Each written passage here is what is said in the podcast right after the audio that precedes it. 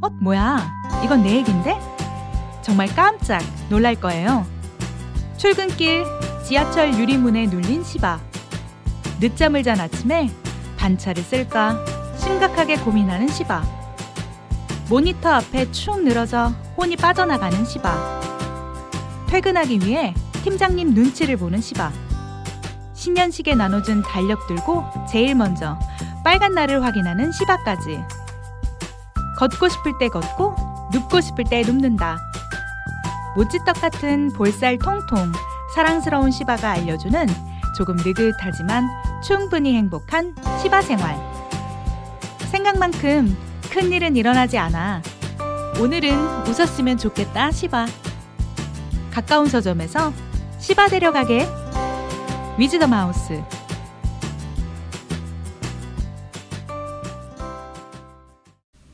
누구에게나 반짝이는 순간이 있다. 그 순간에 우리는 어김없이 누군가를 사랑하는 중이었다. 안녕하세요. 일단 오늘은 나한테 잘합시다와 어차피 연애는 남의 일을 쓴 작가 도대체입니다. 어떤 친구가 제게 이런 걸 물어본 적이 있습니다. 누가 나타났을 때 사랑인지 아닌지 어떻게 알아볼 수 있어? 전 단호하게 말했습니다. 못 알아본 적 없었어 라고요. 끝난 연애는 언제나 울분을 터뜨리게 하지만 그럼에도 우리가 끊임없이 소중한 것들을 발견하고 사랑에 빠지는 이유는 무엇일까요? 아이러니하지만 제 책 어차피 연애는 남의 일을 함께 읽고 여러분이 누군가를 사랑하는 순간에 반짝이는 나를 다시 발견하실 수 있기를 바랍니다. 감사합니다. 도대체였습니다. 위즈덤 하우스.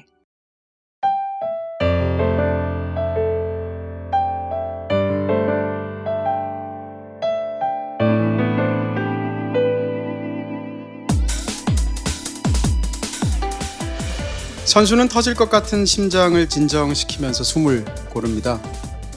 그곳에서는 안도와 기대, 초조와 불안, 그리고 실망과 환호가 교차하겠죠. 혹은 아쉽고 속상해서 터진 눈물이 멈추지 않습니다. 그러면 코치는 선수의 어깨를 감싸거나 손을 잡아주고 등을 토닥여줍니다. 수고했어. 잘했어. 괜찮아. 최선을 다했잖아. kiss and cry zone이라고 하죠. 피겨 스케이트에서 경기를 마친 선수가 점수를 기다리면서 대기하는 곳. 참았던 눈물을 터뜨리거나 숨을 돌리는 곳이기도 한데요. 한때는 엄마의 품이 다락방이나 내 작은 방이 바로 그런 곳이었죠. 밤이라는 시간 역시 또한 그렇지 않을까 싶습니다. 스케이트화처럼 높고 불편한 힐을 벗고 꽉 조여맸던 넥타이를 풀 수 있는 시간. 밤은 당신을 숨겨주듯이 어둠의 아늑함으로 포옹하고 또 이마에 입을 맞춰주니까요. 오늘도 실수를 했습니다. 비난을 들었고요. 문책을 당했습니다. 하지만 아무렇지도 않은 것처럼 엉덩방아를 찧은 얼음판 위에서 일어나서 연기를 이어가야만 했죠. 마침내 음악이 끝났고 손을 흔들어 웃어 보이면서 인사를 했고 자, 한 해 동안 그렇게 또 숨가쁘게 살아왔습니다. 아마 어떤 식으로든 1년에 대한 평가는 우리를 기다리고 있겠지만은요. 잠시나마 그야말로 kiss and cry 우리의 12월은 그랬으면 좋겠습니다. 안녕하세요. 여기는 이동진의 빨간 책방입니다.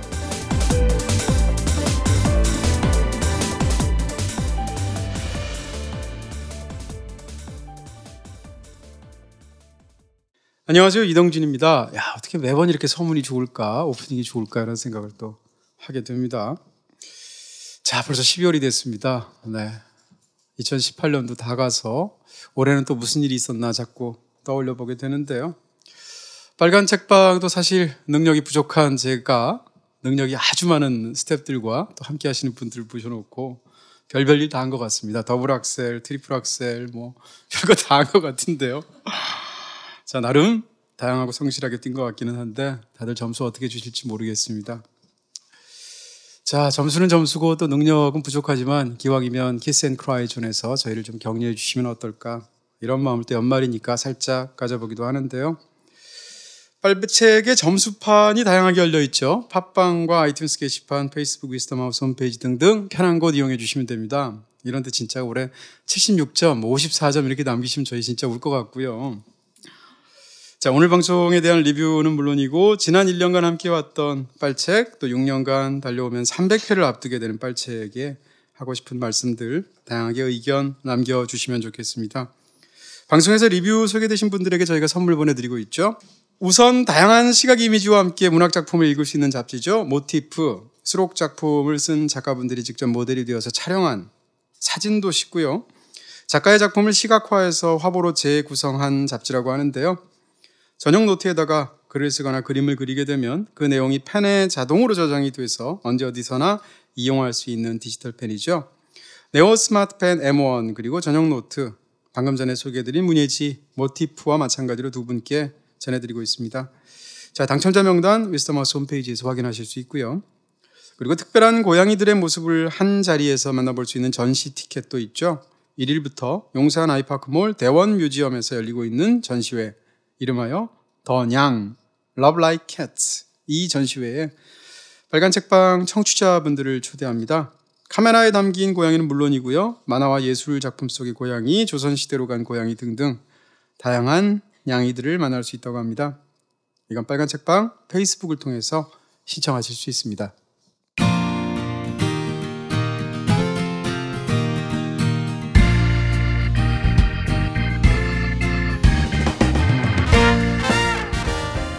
책 임자를 만나다.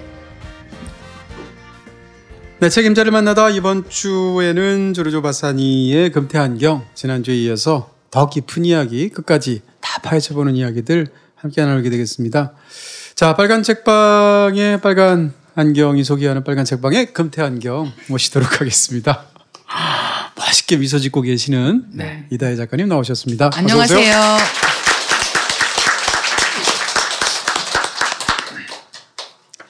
자, 지난 시간에 이제 금태안경, 조르조 바사니에 관한 이야기들 다 이렇게 저희들이 많은 이야기를 나눴던 네. 것 같아요. 어, 또 생각보다 저는 사실 이제 페이지가 한 140페이지밖에 안 돼서 최초로 우리가 한 시간 안 되는 방송을 해야 되는 건가 했는데 아니나 다를까 걱정할 필요가 없었어요. 네, 30분만 하기로 했는데 글쎄 말이에요. 심지어는 제가 지난 보니까. 시간에 끝부분에서 거의 서둘러 끊었습니다. 한없이 길어져서. 계속 길어질까봐. 네. 자, 이제 본격적으로 이제 항상 저희가 그렇듯이 2부에서는 이제 뭐 스포일러 같은 거 생각하지 않고 네. 다 얘기를 하게 되니까요. 자, 속 깊게 다 끝까지 결말까지 들어보도록 하겠습니다. 조르조 바사니가 상대적으로 한국에 많이 알려진 작가는 아니니까. 네. 근데 지난번에 지난 시간에 제가 잠깐 말씀드린 것처럼 어, 페라라의 다섯 이야기 성벽 안에서라는 책이 이제 이 바사니 전집으로 1권으로 나왔고요. 그리고 이제 이지 2권이 이제 금태안경으로 나왔는데 이 금태안경과 성벽 안에서에 들어간 그 다섯 편의 단편이 전부 다 지난 시간에 제가 말씀드린 것처럼 서로가 서로를 이렇게 인물들끼리 서로 느슨하게 네. 이어지는 방식으로 전부 다 페라라의 비슷한 시기에 일어났던 사건들이다 이렇게 말씀드릴 수 있죠. 그리고 뭐 어, 작품들 중에서 제가 이 금태안경보다 먼저 읽은 책이 핀치 콘티니가의 정원이라고 하는 책인데 네. 음, 대표작이죠. 네, 대표작으로 꼽히고 있기도 하고 이제 그 작품도 영화화가 됐거든요. 근데 이제 그것도 뭐 보신 건 아니죠? 그 영화. 봤어요. 네. 혹시 오늘 왜 슬픈 지난 예- 회를 듣지 않으시고 예감은, 예. 오늘 들으시는 분이라고 한다면 네 제가 지난 회에 이어서 음. 네. 또 한번 아 이탈리아 영화 전문가구나. 네. 예, 어 이동진 작가님이 안 보고 네. 지금 제가 이- 본 지금 영화. 이혼진 작가라고 들려요.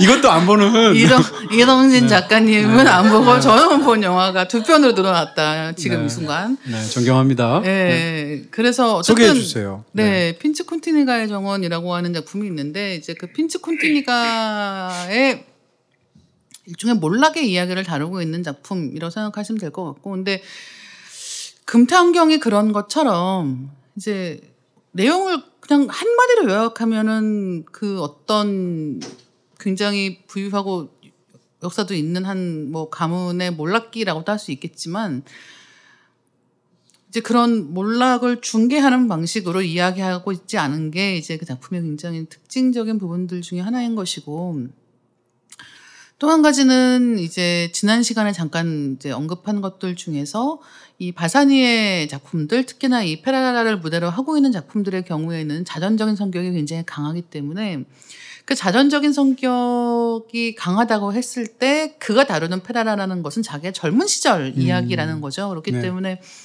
젊은 시절에 자기가 경험했던 어떻게 보면 뭐 파시즘의 광풍 2차 대전 이런 이야기들 그다음에 뭐 유대인에 대한 차별 이런 이야기들을 그 당시에 자기 경험을 이후에 이제 회고하는 인상으로 또 쓰고 네, 있고 네. 그런 과정에서 이제 어떤 역사적인 비극을 그냥 소재주의 같은 것으로 소비하지 않으려는 의지 같은 게 굉장히 강한 작품이기도 합니다. 그래서 어, 어떻게 보면은 이 금태 안경과 비슷한 부분이라고 하면 그런 너무 쓸쓸하고 아름답고 하지만 마냥 이렇게 좋은 마음으로만 추억할 수는 없는 이야기 같은 인상이 굉장히 강하고 또한 가지는 이제 이런 뭐 어셔가의 몰락 같은 경우도 비슷한 것 같고요. 이제 이런 한 가문의 몰락 이야기 혹은 몰락한 이후에 이제 그 가문에 대한 이야기를 회고하는 그런 식의 이야기들이 꽤 많지 않습니까? 근데 그런 이야기들이 주는 매혹이라는 것도 있는 것 같아요. 근데 이것은 어찌 보면은 이렇게 아주 밝고 긍정적인 방식의 매혹이라기보다는 사람들 마음속에 있는 약간 뒤틀린 마음 같은 것이겠죠. 예를 들면 폐허가 된 무슨 옛날에는 굉장히 잘 살았던 어떤 집안의 저택이지만 지금은 폐허가 된 건물들 같은 것을 볼 때 느끼는 굉장한 슬픔이 있지만 거기에 깃들어 있을 만한 굉장히 극적인 이야기들을 상상하게 되는 것처럼 그런 이야기들 같은 어떻게 보면 예, 옛 화려함과 영광과 사랑과 젊음에 대한 이야기를 굉장히 잘 그린 작품입니다. 네, 이 핀치 컨티니가의 뭐 정원이라는 작품이 다루고 있는 게 1938년부터 네. 1943년까지예요. 그러니까 금태안경 이후의 그렇죠. 이야기죠. 그러니까 바로 뒤에 이야기가 그대로 이어진다라고 네. 보시면 될 것 같고요. 실제 실제로 이 핀치 컨티니가 자체가 또 이 금태환경에서 아주 짧게 네, 묘사되는. 부분도 있습니다. 그런 식으로 서로 물리고 있는 부분이 있고요. 43년까지 다루는 이유는 43년도에 무솔리니가 실각을 하죠. 그렇죠. 네. 그리고 나서 이제 사실은 이제 뭐라고 그럴까요? 무솔리니는 정말 어떻게 생각하면 이렇게 자기만의 무슨 정치 철학이 있었던 사람도 아니고 히틀러는 자기 정치 철학이 있었잖아요. 최악의 정치 철학이지만 그렇죠. 근데 무솔리니라는 사람은 정말 자기 인생 자체가 이율 배반의 어떤 종합체 같은 사람이거든요. 시작했을 때는 사회주의자로 시작해서 또 정반대의 어떤 행동으로 권력을 잡게 되고 뭐 등등등 자기 인생을 자기 인생으로 모두 다 반박이 가능한 사람이에요. 그런 상황에서 이제 43년도에 실각을 했을 때 20년 넘게 집권을 했음에도 불구하고 사실은 무솔리니가 국민적인 지지가 너무 없었기 때문에 그 정말 참담한 상황에서 감금이 됩니다. 구출해 준 게 바로 히틀러였거든요. 그리고 영화 중에서 살로 소돔의 121이라는 너무 유명한 영화가 있잖아요. 파졸리니 영화 중에서. 그 바로 살로 소돔의 121을 할 때 그 살로라는 게 이탈리아 북부의 도시예요. 그래서 구출한 무솔리니를 살로의 괴뢰 정권을 세우도록 히틀러가 해줍니다. 그래서 살로 공화국이 생겨서 어 2차 세계대전 말기에 잠깐 다시 재집권을 하는 시기가 북부 이탈리아에 있었어요. 마치 프랑스의 비시 정부가 네. 있었잖아요. 비시 정부라는 그 독일의 괴뢰 정부가 있었던 것처럼 그러면서 이제 이 얘기 펼쳐지다가 결국은 이제 무솔리니가 잡혀가지고 결국은 광장에서 처형되고 아주 처참한 최후를 맞게 되는데 어찌됐건 이런 배경들을 가지고 조르주 바사니의 소설들이 마치 이역에 달리기 하듯이 펼쳐지고 있다라는 정도를 살짝 생각하시면 좋을 것 같다 이런 얘기를 앞부분에 하고요. 네, 그러니까 이거 이게 되게 좀 흥미로운 방식인 게 그러면 다 한 작품으로 쓰지 않고? 음. 라는 생각도 할 수 있잖아요. 근데 어쨌든 주인공이 이 바산이 자신의 어떤 반영, 그러니까 반영이 되는 어떠한 인물이 등장을 하지만 사실은 분명히 구분되는 어떤 부분들이 있다는 거죠. 그러니까 예를 들면 뭐 금태안경이라고 할 때는 유대인이 갖고 있었던 어떤 그 피업업자로서의 정체성과 이제 그 시기에 동성애자인 한 사람의 이야기를 이제 교차하는 방식이었다고 한다면 그런 핀치 콘티니가의 정원 같은 경우는 한 가문을 중심으로 또 보여주는 이야기이기도 하고 음. 결국은 같은 문제의식 혹은 주제의식을 가지고 있는 것으로 보이지만 그 이야기를 하는 다양한 방식의 길이 있는 거예요. 마치 그게 이를테면 이 뭐 페라라에 있는 뭐 데스테 성이 있다고 치면 거기까지 가는 길이 여러 갈래가 있고 네. 목적지는 거기 한 곳이 있는 음. 것처럼 사실상 이 바사니가 이야기들을 다루는 방식을 보면 결국은 다 같은 동네에 있는 같은 길로 보이지만 어떤 길로 가느냐에 따라서 다른 방식의 layer를 쌓을 수 있다는 게 굉장히 중요한 것으로 보이는 거죠. 네. 이제 뭐 굉장히 유명한 이탈로 칼비노 작가, 이탈리아 작가죠. 이탈로 칼비노가 이 바사니 작품에 대해서 이런 평을 내린 적이 있어요. 제가 잠깐 평문을 읽어드리면 아마 좀 이해가 쉽지 않으실까 싶어서요. 바사니의 작품은 페라라 부르주아 사회의 유대인 박해라는 깊은 상처에 기인한다는 점에서 정치적이다. 페라라 및 그 부르주아 계층과 바사니의 관계는 양가적이다. 한편에는 페라라 부르주아 사회의 일원이던 시절에 대한 향수 어린 애정이 있고 다른 한편에는 모욕당한 데 대한 극도의 증오감이 있다. 이 두 감정이 끊임없이 뒤섞이고 겹쳐지면서 바사니의 고유한 문체가 탄생했다. 그냥 그야말로 굉장히 잘 요약되고 어. 네, 어떤 매력이 있고 저리 어떤 감정이 흐르고 네. 있는지를 너무 잘 묘사한 부분이라서 읽어드렸고요. 자 이제 본격적으로 지난 시간에 굉장히 이제 중요한 이야기에 단락에서 저희가 탁 끊었잖아요. 연속곡 네. 만들듯이. 자, 이제 바로 그래서 뒷부분을 네. 그래서 과연 여기서 그는 네. 네. 그래서 음. 이제 이 작품에서 제일 중요한 부분을 넘어가는데 이제 어떤 여름 휴가 네. 기간이 됩니다. 네. 근데 아, 참 이렇게 뭔가 유럽 소설 읽을 때마다 생각하는 거지만 음. 휴가가 엄청나게 길죠. 여름 휴가를 갔는데 10월 10일까지 여름 휴가를 8월에 가요. 갔는데. 아, 그리고 진짜? 심지어는 뭐 네. 이 이야기 자체가 이제 어떤 1938년도에. 예. 네. 그러니까요. 네. 그것도 글쎄 말이에요. 어쨌든 이런 그 부르주아 가문 그러니까 가문 출신의 어떤 주인공과 그와 비슷한 환경에 있는 사람들의 이야기라는 설정에서부터 네. 또 아실 네. 수 있겠지만 뭐 여름 휴가라고 해서 뭐 이렇게 길게 쉴 수 있고 이런 것도 있겠습니다만 그들이 가는 곳이 있는 거죠. 음. 항상 가는 해변가에 뭐 머물면서 거기서 여름 휴가를 다 보내는 거예요. 그 중에 뭐 아버지 같은 경우는 일 때문에 제때 못 오는 경우도 있고 아니면은 주말에만 올 수 있는 경우도 있고 그런 때는 이제 왔다 갔다를 할 수 있는 정도의 아주 멀지 않은 그러니까 페라라에서 아주 멀지는 않지만 그렇게 주말에도 갈 수 있고 여름 휴가 동안 내내 가, 가 있을 수 있는 그런 해변가의 도시가 있는 겁니다. 네. 리초네라는 곳이죠. 네. 그리고 여기는 또, 도- 또 공교롭게도 그 무솔리니 역시 이곳에 별장이 있는 음, 상황인 거예요. 실제로. 네. 실제로 한 10년 정도 네네. 그곳에 별장이 있어서 그렇게 가족들이 가 있었다고 하고 그래서 이제 뭐 책 속에 등장하는 장면 중에 하나는 뭐 저기서 너무 사람들이 막 시끄럽게 막 이런 부분이 있어가지고 음. 어, 왜 그러는 거지 봤더니 그게 이제 무솔리니가 왔다라는 네. 식의 이야기를 하는데 이때도 이제 사람들이 그 무솔리니를 부르는 방식이라든가 그에 음. 대해서 이야기하는 방식이 마치 우리 우리 집 사- 우리 나랑 좀 친한 동네 무슨 오빠 얘기하는 것 같이 얘기를 하는 부분이 있어요. 두채라는 말을 사용하죠. 그렇죠. 네.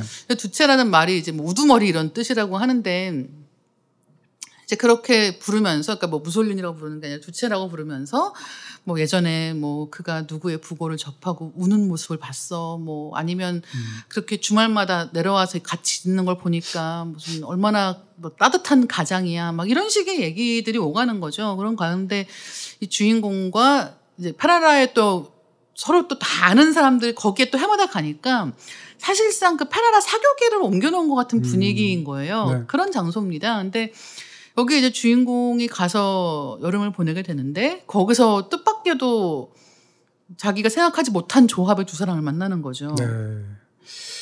그 이제 그때부터 얘기가 본격화되면서 이야기가 더 급진전된다고 그렇죠. 말할 수 있을 텐데 근데 이런 건 있는 것 같아요. 그러니까 유럽의 사람들이 어떤 특정한 도시나 특정한 계층 사람들이 가는 전용 해변이 있는 것 같아요. 음. 예전에 제가 그 맘마미아의 촬영지를 갔었었거든요. 그리스에. 근데 보통 그리스에 우리가 섬을 갈 때 그리스 에게해에 있는 섬을 가잖아요. 그렇죠. 그 산토리니 이런 데 막.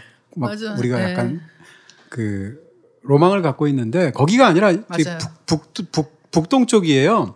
스코펠로스하고 사- 스키아토스라는 섬인데 다시 말씀해 주세요. 네. 스코펠로스, 스키아토스. 네. 근데 거기를 가게 되면 그 섬의 사람들한테 물어봤는데 여기가 휴양지라는 거예요. 근데 저는 그 섬 이름을 맘마미아 전에 들어본 적이 없거든요. 그래서 물어봤더니 스웨덴 사람들만 오는 맞아요. 휴양지래요. 네.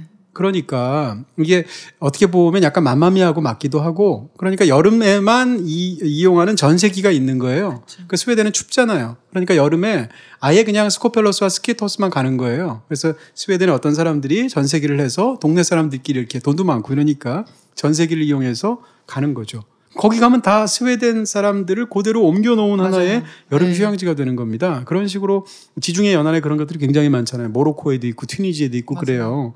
이런 방식으로 아마 아, 페라라라는 사람들은 리초네로 다 가는 거예요. 그렇죠. 이 당시에는. 그래서 고스란히 옮겨놨는데 근데 여기서 이제 아까 말씀해 주신 굉장히 어떻게 보면 큰 스캔들에 해당하는 사건이 일어나게 됩니다. 그게 뭔가 하면 이 이야기의 주인공인 파디가트 선생님이 이제 동성애자라는 건 사람들이 소문으로 다 알게 된 상황이잖아요.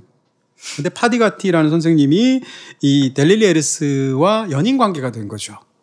이 전편에서 어떻게 자기에게 모욕감을 주었던.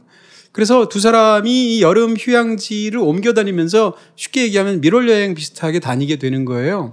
근데 당시에는 이제 두 사람 입장에서는 남들이 자기를 여- 이렇게 사랑의 여행을 떠난다라고 보는 것을 굉장히 두려워하는 상황인 거죠. 그렇죠. 그러면 사실은 아무데도 모르는 어디 저기 저 밑에 있는 해안에 가야 되는 거잖아요. 근데 그게 아니라 페라라에서 가장 가깝고 사람들이 제일 많이 가는 리초너의 해안에 굳이 다시 거기에 두 사람이 와서 호텔에 투숙하는 일이 벌어지게 됩니다. 그러면서 이제 거기서 어떤 일들이 이제 네. 이 소설의 중반부를 어, 핵심적으로 펼쳐지는 사건들을 제공하게 되죠. 일단은 두 사람이 여기저기 이제 다른 곳도 다녔던 것으로 보이고 이동하는데 택한 방식은 파디가디 선생님이 자동차를 하나 사준 거죠. 그래서 되게 요란한 요즘식 우리가 뭐 스포츠카 같은 네, 거겠죠. 그런 엔진 네. 소리를 굉음을 내면서 다니는 네.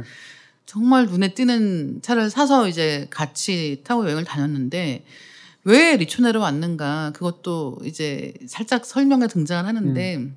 델릴리에르스가 아마도 이제 가장 가깝고 편리하니까 여기에 오자고 했던 것으로 보이는 거예요. 저도 한번 생각을 해봤는데 거기를 일단은 이 파리가티 선생님은 가기 싫었어요. 네. 왜냐하면 이 선생님은 일단 자기 노출되고 싶어하는 성격이 그렇죠. 아니란 말이에요. 자기 인생에서 제일 두려워하는 게 모욕인 사람이거든요. 네. 근데 리초네에 가면 분명히 페라라 사람들이 다 올 텐데 가기 싫을 텐데 그럼 거기를 갔다는 뜻은 당연히 델릴리 에르스가 원해서 갔겠죠. 그렇죠. 그럼 델릴리 에르스는 굳이 왜 거기를 갔을까라고 생각하는데 이 델릴리 에르스는 자기가 이 사랑에서 두 사람이 이제 사귄다고 치고 이 사랑에서 자기가 권력자라는 걸 너무 잘 알고 있고 그 상황에서 그러니까 그것을 자기가 얘기하면 거절하지 거죠. 못할 거라고 생각하는 거예요. 그렇죠. 일단은. 네. 그런 상황에서 거길 가서 일부러 이 사람에게 모욕감을 주고 싶은 마음도 있고 네. 그러면서 일부러 거기를 가지고 가서 이렇게 사람들에게 그 광경을 보여주고 싶은 마음도 음. 있는 거예요. 그러면서 또 자기가 어, 사실은 동성애적인 지향을 갖고 있지 않다라는 것을 드러내기 위해서 네. 그렇죠. 그것도 같은 혹은 위장하기 되는 거죠. 위해서 이 주인공이 나한테 찾아와서 야 내가 그 사이에 여자 두 명을 만났는데 네. 혼자서 두 명 하려니까 너도 한번 같이 끼면 좋지 않냐 이러면서 같이 다른 해변으로 놀러 가자라는 말을 일부러 제안을 하기도 해요. 네. 근데 나라는 이 영화 속의 화자하고 사실은 이 델릴리 에르스는 친한 사이가 아니거든요. 그 주인공이 생각하죠. 왜 제가 나한테 이런 제안을 했을까? 아마도 자기는 이 동성애자가 아니다라는 걸 말하기 위해서 나한테 일부러 그런 게 아닐까라고 생각을 하게 돼요. 네. 그럴 정도로 이 델릴리 에르스라는 사람은 지금 이 모든 일들에서 사실은 굉장히 난폭하게 이 파리가 바티 선생님한테 얘기를 행동들을 하고 있는 상황인 그렇죠. 거죠. 네, 그래서 이제 두 사람이 해변에 등장을 하고 이제 일단은 두 사람이 이제 저쪽 숙소를 얻고 근데 거기 전용 해변 같은 데서 이제 있게 되는데 파디가 선생님은 보통 아침 일찍부터 나와서 있고 음. 델리레스는 한 뭐 1시, 2시 뭐 이쯤에서 이제 느지막하게 나오는 상황인 거죠. 네. 그런데 문제는 이 주인공이자 화자인 사람과 이제 그 아는 사람들이 머물고 있는 이제 해변의 이쪽에서 이제 어떤 한 그러니까 변호사 남편이 변호사는 한 부인이 이제 너무 이런 가십을 좋아하는 거예요. 음, 음. 그러니까 계속해서 저쪽 해변을 보면서 네. 이제 이른바 그 신혼부부 그러니까 그게 자체가 또 조롱인 거죠. 그 커플에 대해서 시시콜콜하게 이제 중계를 하는 거죠. 그뭐 쌍안경 같은 걸로 그 굳이 쌍안경을 가지고 와서 바다를 보는 게 아니고 다른 사람들을 구경하면서 그거를 옆에다 계속 얘기해 주는 거예요. 심지어 이제 이 사람의 태도에 대한 설명도 있는데 음. 이제 마치 그러니까 아이들이 듣지 못하게 하라는 것처럼 그 집에는 애가 또 셋인가 있는데 아이들이 듣지 못하게 하- 하라는 것처럼 굉장히 조심하는 것 같은 말투지만 사실은 평소보다 훨씬 더 큰 소리로 지금 저기서 어떤 일이 벌어지고 있는지를 얘기하는데 그걸 또 그냥 보이는 대로 얘기하는 게 아니라 거기 계속해서 주석을 답니다. 네. 그래서 사실 지금 뭐 어떤 상황일 거야, 뭐 이런 이런 건가 봐 이런 식으로 주석 계속 달면서 이제 그들이 어떻게 있는지에 대해서 시시콜콜 중계를 하는 상황이 되고 이 주인공은 이제 그걸 그냥 참고 들어야 되는 상황인 거예요. 이제 그러다가 어느 날인가 이제 이 주인공의 아버지가 좀 뒤늦게 가족과 합류를 하게 됩니다. 근데 또 이 아버지는 어떤 사람이냐면 또 눈치가 눈치가 유난히 없는 사람인 거예요.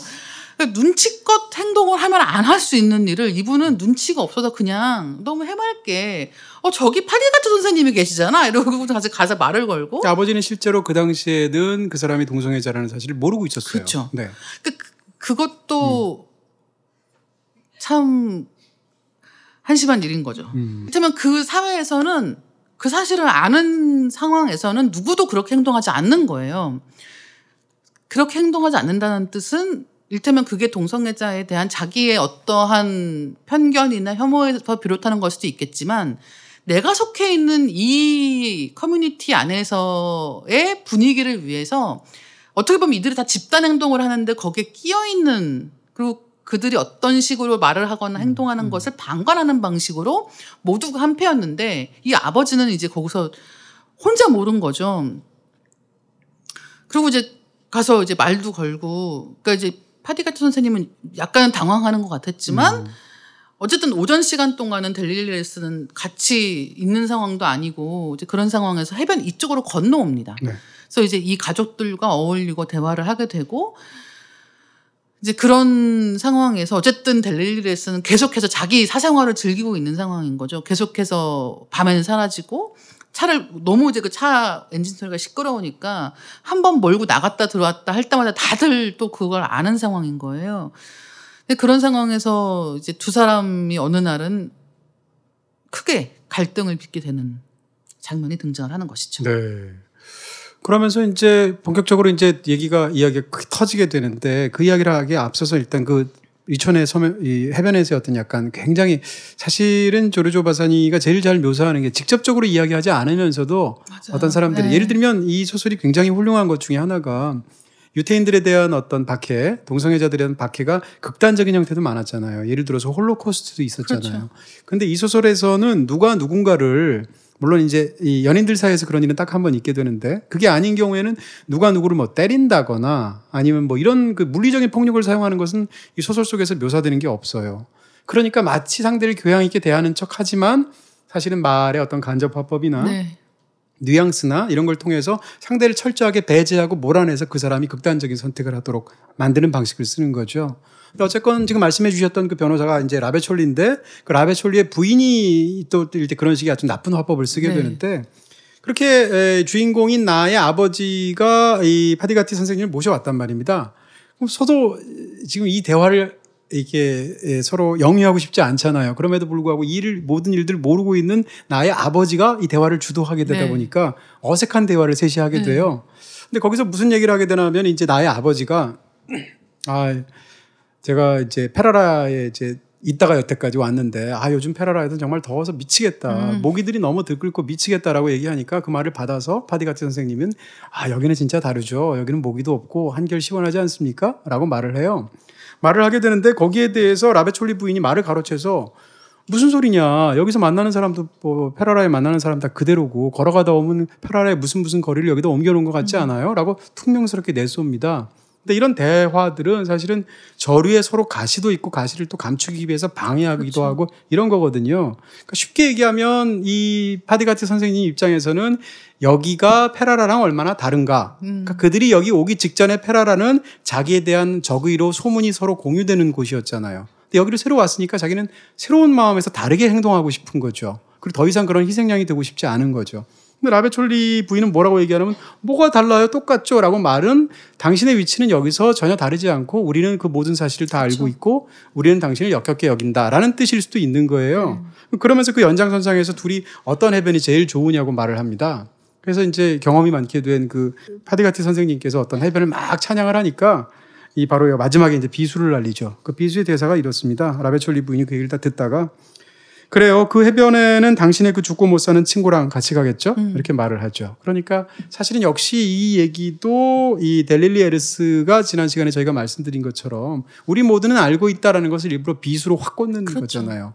그 순간 이제 또 역시 상대는 당황을 하게 되는 그런 어떤 한바탕의 대화가 소설이 잘 묘사가 돼 있죠. 이제 그래서 사실 저는 이제 그런 대화를 보면서 음. 파디가티 선생님은 왜 베니스에서 떠나왔을까? 라는 생각도 약간 하게 되는 거예요. 저도 그 생각이 들더라고요. 네. 그러니까 베니스에서 떠나온 이유는 책, 소- 책 초반에 잠깐 설명을 하고 있단 말이에요. 지난 시간에 설명해 주신 것처럼 뭐 여동생의 죽음이라든가 이러저러한 상황에 대해서 파디가티 자신이 이야기한 버전의 내가 베니스를 떠나온 이유라는 게 있어요. 근데 예를 들면 뭐 떠- 떠나온 나이가 성인이 된 다음에 이주를 한 경우고 또 이런 뭐 의사 이런 직업의 또 특, 특- 특징이 어떤 개업해서 뭐 일을 한다고 쳤을 때 계속해서 그렇게 한 지역에서 꾸준하게 이제 개업이로 활동하는 경우가 많다는 또 생각을 해보면 네. 굳이 왜 떠나왔을까라고 하는 생각도 든단 말이죠. 근데 사실 그런 부분에 대해서 이 책에서 얘기하고 있지는 않단 말이에요. 근데 그럼에도 불구하고 이 해변에서 이제 초반에 이 파디가티 선생님이 누리고 있는 것 같은 뭐 자유의 감정 같은 것을 보았을 때, 그 다음에 이 이후에 벌어지는 일을 보았을 때, 그리고 혹은 파디가티 선생님이 동성애자라는 것이 알려지기 전까지 그가 전혀 내색하지 않고 또한 그 사회 내에서 누려왔던 그런 엄청난 호의 같은 것들을 떠올려 봤을 때 이 사람이 어딘가에서 한번 이런 부분에 대해서는 크게 학습했을 수 있다는 생각도 든단 말이에요. 들죠. 예. 네. 그러니까 이 사람이 스스로 사람들과 어울리지 않고 자기한테 그렇게 모두가 호의를 가지고 있는 음, 상황에서 어울리지 않고 스스로를 오히려 고립시키는 방식으로 살아온 이유 중에 하나는 이전의 상처랑 예, 관련이 있겠죠. 관련이 있을 수 있다는 네. 거예요. 그러니까 그런 면에서 사실은 이 해변에서의 에피소드라고 하는 것은 이 책이 구체적으로 이야기하지 않고 있는 파디가티가 과거에 맺었을 어떤 인간관계 혹은 연애 이런 것들에 대해서를 생각해보게 하는 면이 있고 어쨌든 여기서의 사람들은 가차 없는 거죠. 그 점점 이제 시간이 갈수록 사람들은 더 이상 그것을 애둘러 말하지 않고 직접적으로 대놓고 말을 하게 되는데 음. 이런 방식의 변화. 그러니까 처음에는 모르는 척을 하는 걸로 시작을 해서 그 다음에는 애둘러 이야기하는 걸로 시작을 해서 그 다음에는 그렇죠. 점점 더 노골적으로 대놓고 사람 얼굴에 대놓고 그런 부분에 대해서 찌르는 대화가 이어진다는 것은 이 작품 속에서 이제 이를테면 이 유대인들 커뮤니티가 경험하게 되는 이제 이탈리아 내에서의 소외나 혹은 공격 같은 거랑도 비슷한 어떤 패턴을 가지고 있다는 거죠. 그러니까 처음에는 유대인 이걸 모두가 알고 있지만 거기에 대해서 공격적이지도 않고 어떤 편견을 가지고 있지도 않다라고 생각했던 많은 사람들이 점점 태도를 바꾸어 가기 시작하는 거예요. 음. 일테면은 모르는 사람들은 대놓고 이야기를 하는 쪽이고 아는 사람들은 그래도 일테면 그런 거죠. 뭐 얘는 우리 친구니까 괜찮아. 같은 식의 이야기가 나온다고 했을 때 그럼 그거는 내가 유대인, 유대인이어도 괜찮다는 뜻인가요? 그렇지 않다는 거예요. 이 관계가 유지되는 한은 너는 우리 안에 있다라고 봐줄 수 있다라고 생각하는 것이지만 다른 말로 하면 그런 관계에 있지 않은 모든 다른 사람들은 음. 나를 공격할 수 있는 사람이 된다는 뜻이죠. 네. 그러니까 그런 식으로 이제 어떻게 이 소수 아, 그러니까 소수자 혹은 약자에 대해서 그 사회 전체가 등을 돌리는가에 대해서 너무 잘 보여주고 있고 그 와중에 델릴리 델릴리 에르스는 그걸 너무 잘 이용하는 사람인 거예요. 그렇죠. 그러니까 델릴리에르스 역시도 일테면 그가 이 책 속에서 이야기하지 않는 과거의 어떤 사건들이 있었을 수 있지 않을까라고 생각하게 만드는 몇, 장면들이 몇 개가 있는데 그런 것들 중에 하나는 이 파디가티 선생님이 동성애자라는 사실에 대해서도 가장 먼저 입을 막 말을 여는 사람이기도 하고 또 그 외에도 계속해서 이제 그를 공격하는 것 같은 행동들을 한단 말이죠. 근데 이제 그것을 바라보는 이 화자는 가끔씩은 이제 그런 식의 공격적인 반응에 대해서 오히려 파티 같은 선생님이 약간은 즐거워하는 것 같은 혹은 기뻐하는 것 같은 느낌을 받을 때가 있다는 거예요. 그 인상을 받는 이유는 무엇인가라고 생각을 했을 때 사실은 이게 다른 사람들은 잘 알지 못하는 이 두 사람 간의 뭐 요즘 식으로 얘기하면 썸일 수도 있는 것이고 플러팅일 수도 있다는 거죠. 그게 서로에게 따뜻한 말을 하고 뭐 이런 방식이 아니라고 해도 그런 관심을 보이고 그 관심의 영역 안에 내가 있고 싶어 하는 방식으로 오히려 그런 안 좋은 말이 오가는 방식의 이야기가 가능할 수 있다고 생각을 했을 때 그런 주인공은 이제 그런 과정에 대한 묘사를 몇 번을 하고 있고 그런 것들 중에 한 번은 언젠가 이제 밤에 그 볼로냐에서 무슨 파티 같은 게 있었나 뭐 이런 데 갔는데 거기서 델리리렛을 만나는 거죠. 근데 이제 그 뒤에 정말 뜬 자기네들은 상상도 하지 못한 사람이 그 뒤쪽에 앉아 있었던 거예요. 그게 누구냐면 파디가티 선생님이라는 거죠.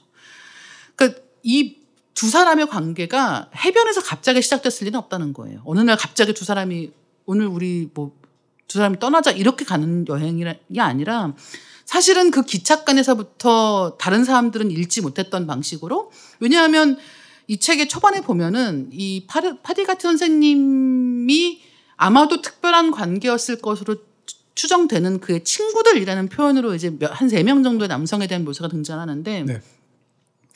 이제 그런 경우도 사실은 다들 잘 알지 못했던 거죠. 나중에서야 이제 아 그들이 그런 관계였겠구나라는 걸 추정하는 정도에 불과하다는 거예요.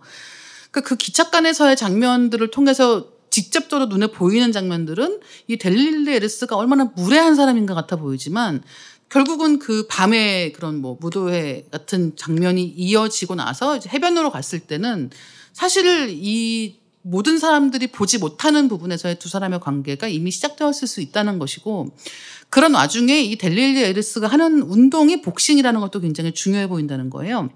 그러니까 복싱이라고 했을 때 굉장히 남성적이고 자기의 그런 남성적인 면을 극대화해서 어떻게 보면 자기 스스로에 대한 도취감으로 가득한 사람인데 네. 그런 남성성을 강조하는 방법 중에 하나가 굉장히 많은 여성들과 물란한 관계를 맺는 거란 말이에요. 심지어는 뭐 중간에 보면 기찻간에서 파디가 선생님한테 이 주인공이 먼저 뭔가 감기 기운 같은 게 있어가지고 이제 물어봅니다. 그러니까 이제 그 얘기를 듣고는 델리리레스가 갑자기 저도 좀 봐주세요라고 얘기를 하는 거죠. 그러니까 뭐 보통은 이런 이비인후과 관련된 뭐 무슨 감기나 이런 거 얘기할 줄 알았더니 갑자기 자기 다리 사이를 가리키면서 뭔가 문제가 있다며 여자들이 자기를 기다리고 있다 뭐 이런 식의 얘기를 늘어놓는 거예요. 그럼 왜 이런 식으로 이 사람은 이야기하는가? 그러니까 계속해서 오히려 자기의 남성적인 면을 과시하고 자기의 여자 관계를 과시하고 그렇게 얘기를 하고 있지만 사실은 이제 이 사람은 지금 아마도 그 해변에서 같이 있었던 것은 그냥 뭐 위장을 하고 공짜 휴가를 얻기 위해서만 같이 있었을 것은 아니라는 추정을 할 수가 있는 것이고 그런 부분에서 사실 이 책에서 계속 행간을 통해서 이 둘이 그런 뭔가 옥신각신하는 것 같은 대목들을 통해서 관계가 진전되고 있다는 걸 암시하는 것처럼 보여주는 대목들이 많이 있는 거죠. 그러니까 델리리에르스와 지금 말씀해 주신 것처럼 이 파디가티의 관계가 정확히 언제 시작되고 어떻게 진행되고 어떻게 끝났는지를 우리는 모릅니다. 몰라요. 네. 모르고 그리고 그 호기심을 전혀 채워주려는 생각이 그렇죠. 없어요. 그게 이제 네. 소설에서 굉장히 중요한 설정으로 보이는데 리초네는 두 사람이 같이 어쨌건 여행을 왔단 말입니다. 네. 그 여행을 왔으면 둘 사이에서 어떤 일어나는 일이 있을 텐데 리초네에서 다른 사람들이 두 사람을 직접적인 화자가 돼서 묘사하는 장면은 없고 네. 나라든지 아니면 그 말씀드렸던 변호사 부인이라든지 이런 사람의 어떤 간접적인 시선으로만 그렇죠. 묘사가 되는데 그 묘사되는 거의 모든 장면은 제각각 장면이에요. 그렇죠. 그러니까 델릴리 에르스는 맞아요. 자기 네. 마음대로 또 다른 행동을 하게 되고 선생님은 그러는 그가 떠나간 상태에서 혼자서 테니스 심판을 본다든가 이런 식으로 시간을 죽이는 일들을 하는 것을 집중적으로 묘사하죠. 그러니까 중요한 것은 뭔가 하면 그 리초네에서 일조차도 사람들에게 보여지는 시각의 대상으로만 존재한다 그 음. 이야기가라는 것이 중요할 것이고요. 그러니까 사실은 진짜 어떤 일인지는 아무도 모르는데 사람들 사이에서 무성하게 뒷말만 그쵸. 그리고 혐오의 말들만 그 사이에서 네. 흘러다니게 되는 거죠. 그러니까 사실은 둘이 무슨 관계야 그 얘기에는 관심이 없고 그들을 보고 당신들은 무슨 얘기를 하고 있어? 뭐에 관심이 있어? 이쪽에 훨씬 더 포커스를 두고 있다는 거고요. 음. 그러니까 결국은 이런 식의 혐오의 정서라고 하는 게 보통은 이제 뭔가 사건이 있고 약 뭔가 가해자와 피해자가 있다고 했을 때 왜 피해자는 그런 일을 당했는가 같은 식으로 그들이 무슨 일을 했기 때문에 어떻게 말했기 때문에 어떻게 행동했기 때문에를 책을 잡으려고 하는 경우는 굉장히 많다는 거죠. 근데 이 책은 그런 방식을 아예 택하지 않고 오히려 그런 지금 말씀하신 것처럼 가십에 해당하는 말들을 중심으로 보여주고 있기 때문에 결국은 이것을 말하는 것들은 당신들이다라고 하는 쪽에 훨씬 더 포커스를 두고 있는 것이고 음. 그러다가 어쨌든 사건이 발생을 하는 것이죠. 그렇습니다. 근데 이제 예, 그 사건을 일단 그 직접 합법으로 말씀을 드리면 어, 이 델리리 에르스는 쉽게 얘기하면 만약에 두 사람이 사귀었다고 전제한다면 상대에 대해서 굴림하고 자기의 힘을 나쁘게 행사하는 데서 쾌감을 느끼는 아주 비틀린 방식의 그런 행동을 하는 사람인 네. 거예요. 그런 상황 속에서 상대를 계속 압박하고 모욕 주고 이런 방식으로 계속 지내왔지 않습니까? 그러면서 물질적인 이익은 그로부터 다 취했잖아요. 뭐 자동차라든지 그러니까요. 뭐 등등까지. 근데 마지막 순간에 이 사람들이 다 보고 있는 호텔 로비에서 어느 날 밤에 이제 소리를 지르면서 싸우게 됐는데 그 상, 상태에서 이제 그 파디가트 선생님이 어떤 항의를 하게 되니까 어, 주먹으로 상대를 제압해서 때리게 되는 거죠. 그 때려서 선생한테 큰 상처를 입힙니다. 그리고 그날 밤에 파디가티 선생의 모든 물건들을 다 챙겨서 어, 야반 도주를 하죠. 그러니까 또 네. 참 아까 뭐 인간 말종이에요. 인간 말종인데 그런 상황에서 이제 선생님은 끝나게 되는 거죠. 근데 여기서 중요한 건 그 이 얘기 자체가 아닐 것이고 그 다음 날 아침이 됐습니다. 됐는데 이제 나라는 주인공이 이제 같이 거길 간 상황이잖아요. 자기 가족들과 함께. 근데 이제 막 그 변호사 부인이 막 소리 지르는 얘기도 듣고 밤사이 그랬지만 정확히 무슨 일인지는 모르는 네. 거예요. 그런 상황에서 아침이 됐는데 밖에 입술이 부어 있는 어디 맞은 흔적이 있는 것 같은 그렇죠. 파디 안경이 금이 가 있는. 네, 파디가트 선생님이 계신 거죠. 그래서 선생님 왜 그러시냐 이러면서 말을 붙였더니 그 사람이 지금 나를 놀리는 거냐? 음. 네가 모르는데 왜 모르는 척하느냐?라고 말을 하죠. 그래서 아니 저는 진짜 무슨 일인지 모른다 얘기해 달라라고 하니까 바보 같은 소리 하지 말라고 설사 너는 작년 어제 밤에 있었던 일을 목격하지 못했다 할지라도 너희 부모가 음. 너한테 얘기를 안 했을 리가 없잖아 네. 이러고 말을 하게 되는 거죠. 이런 상황이 굉장히 중요하다고 보이는데 우리는 이 파디가티 선생님이 자기 마음을 적극적으로 이렇게 묘사하는 것이 이 소설엔 거의 없어요. 네. 그래서 다른 사람의 시선에 담긴 것만 보이게 되는데 파디가티라는 사람은 자기가 동성애자라는 것이 처음에는 들킬까봐 전전긍긍하죠. 그래서 자기 빼곤 사람들이 다 알아요. 근데 그 사실을 본인은 끝까지 모르거나 인정하지 않으려고 하죠. 왜냐하면 너무 공포스러운 그런 압박이 돌아오게 되니까. 근데 그것을 남들이 다 안다는 것을 알게 됐습니다. 그 다음부터는 이 사람의 마음이 어떻게 바뀌냐면 모두가 안다고 전제해서 말을 하게 되는 그쵸. 거예요. 그러니까 주인공인 나는 화자가 아니 경우에 따라서는 어젯밤에 있었던 일을 뭐 잠깐 다른 데 갔다 왔을 수도 있고 모를 수도 있잖아요. 근데 파디 같은 선생님은 이미 세상 모든 사람들이 다 자기에 대해서 뒷말을 하고 조롱하고 그쵸. 욕을 한다고 생각하고 있는 거죠. 왜냐하면 상처가 이미 너무 크니까. 그러니까 이 모든 일이 있기 전에는 사람들이 모른다고 가정을 하고 일단 그것이 소문이 공유된 다음에는 모두 다 안다고 가정한단 말이에요. 이것 자체가 어떻게 보면 그가 얼마나 핀치에 몰려서 많은 상처를 네. 받았는지를 보여주는 그의 어떤 생각이라는 거죠.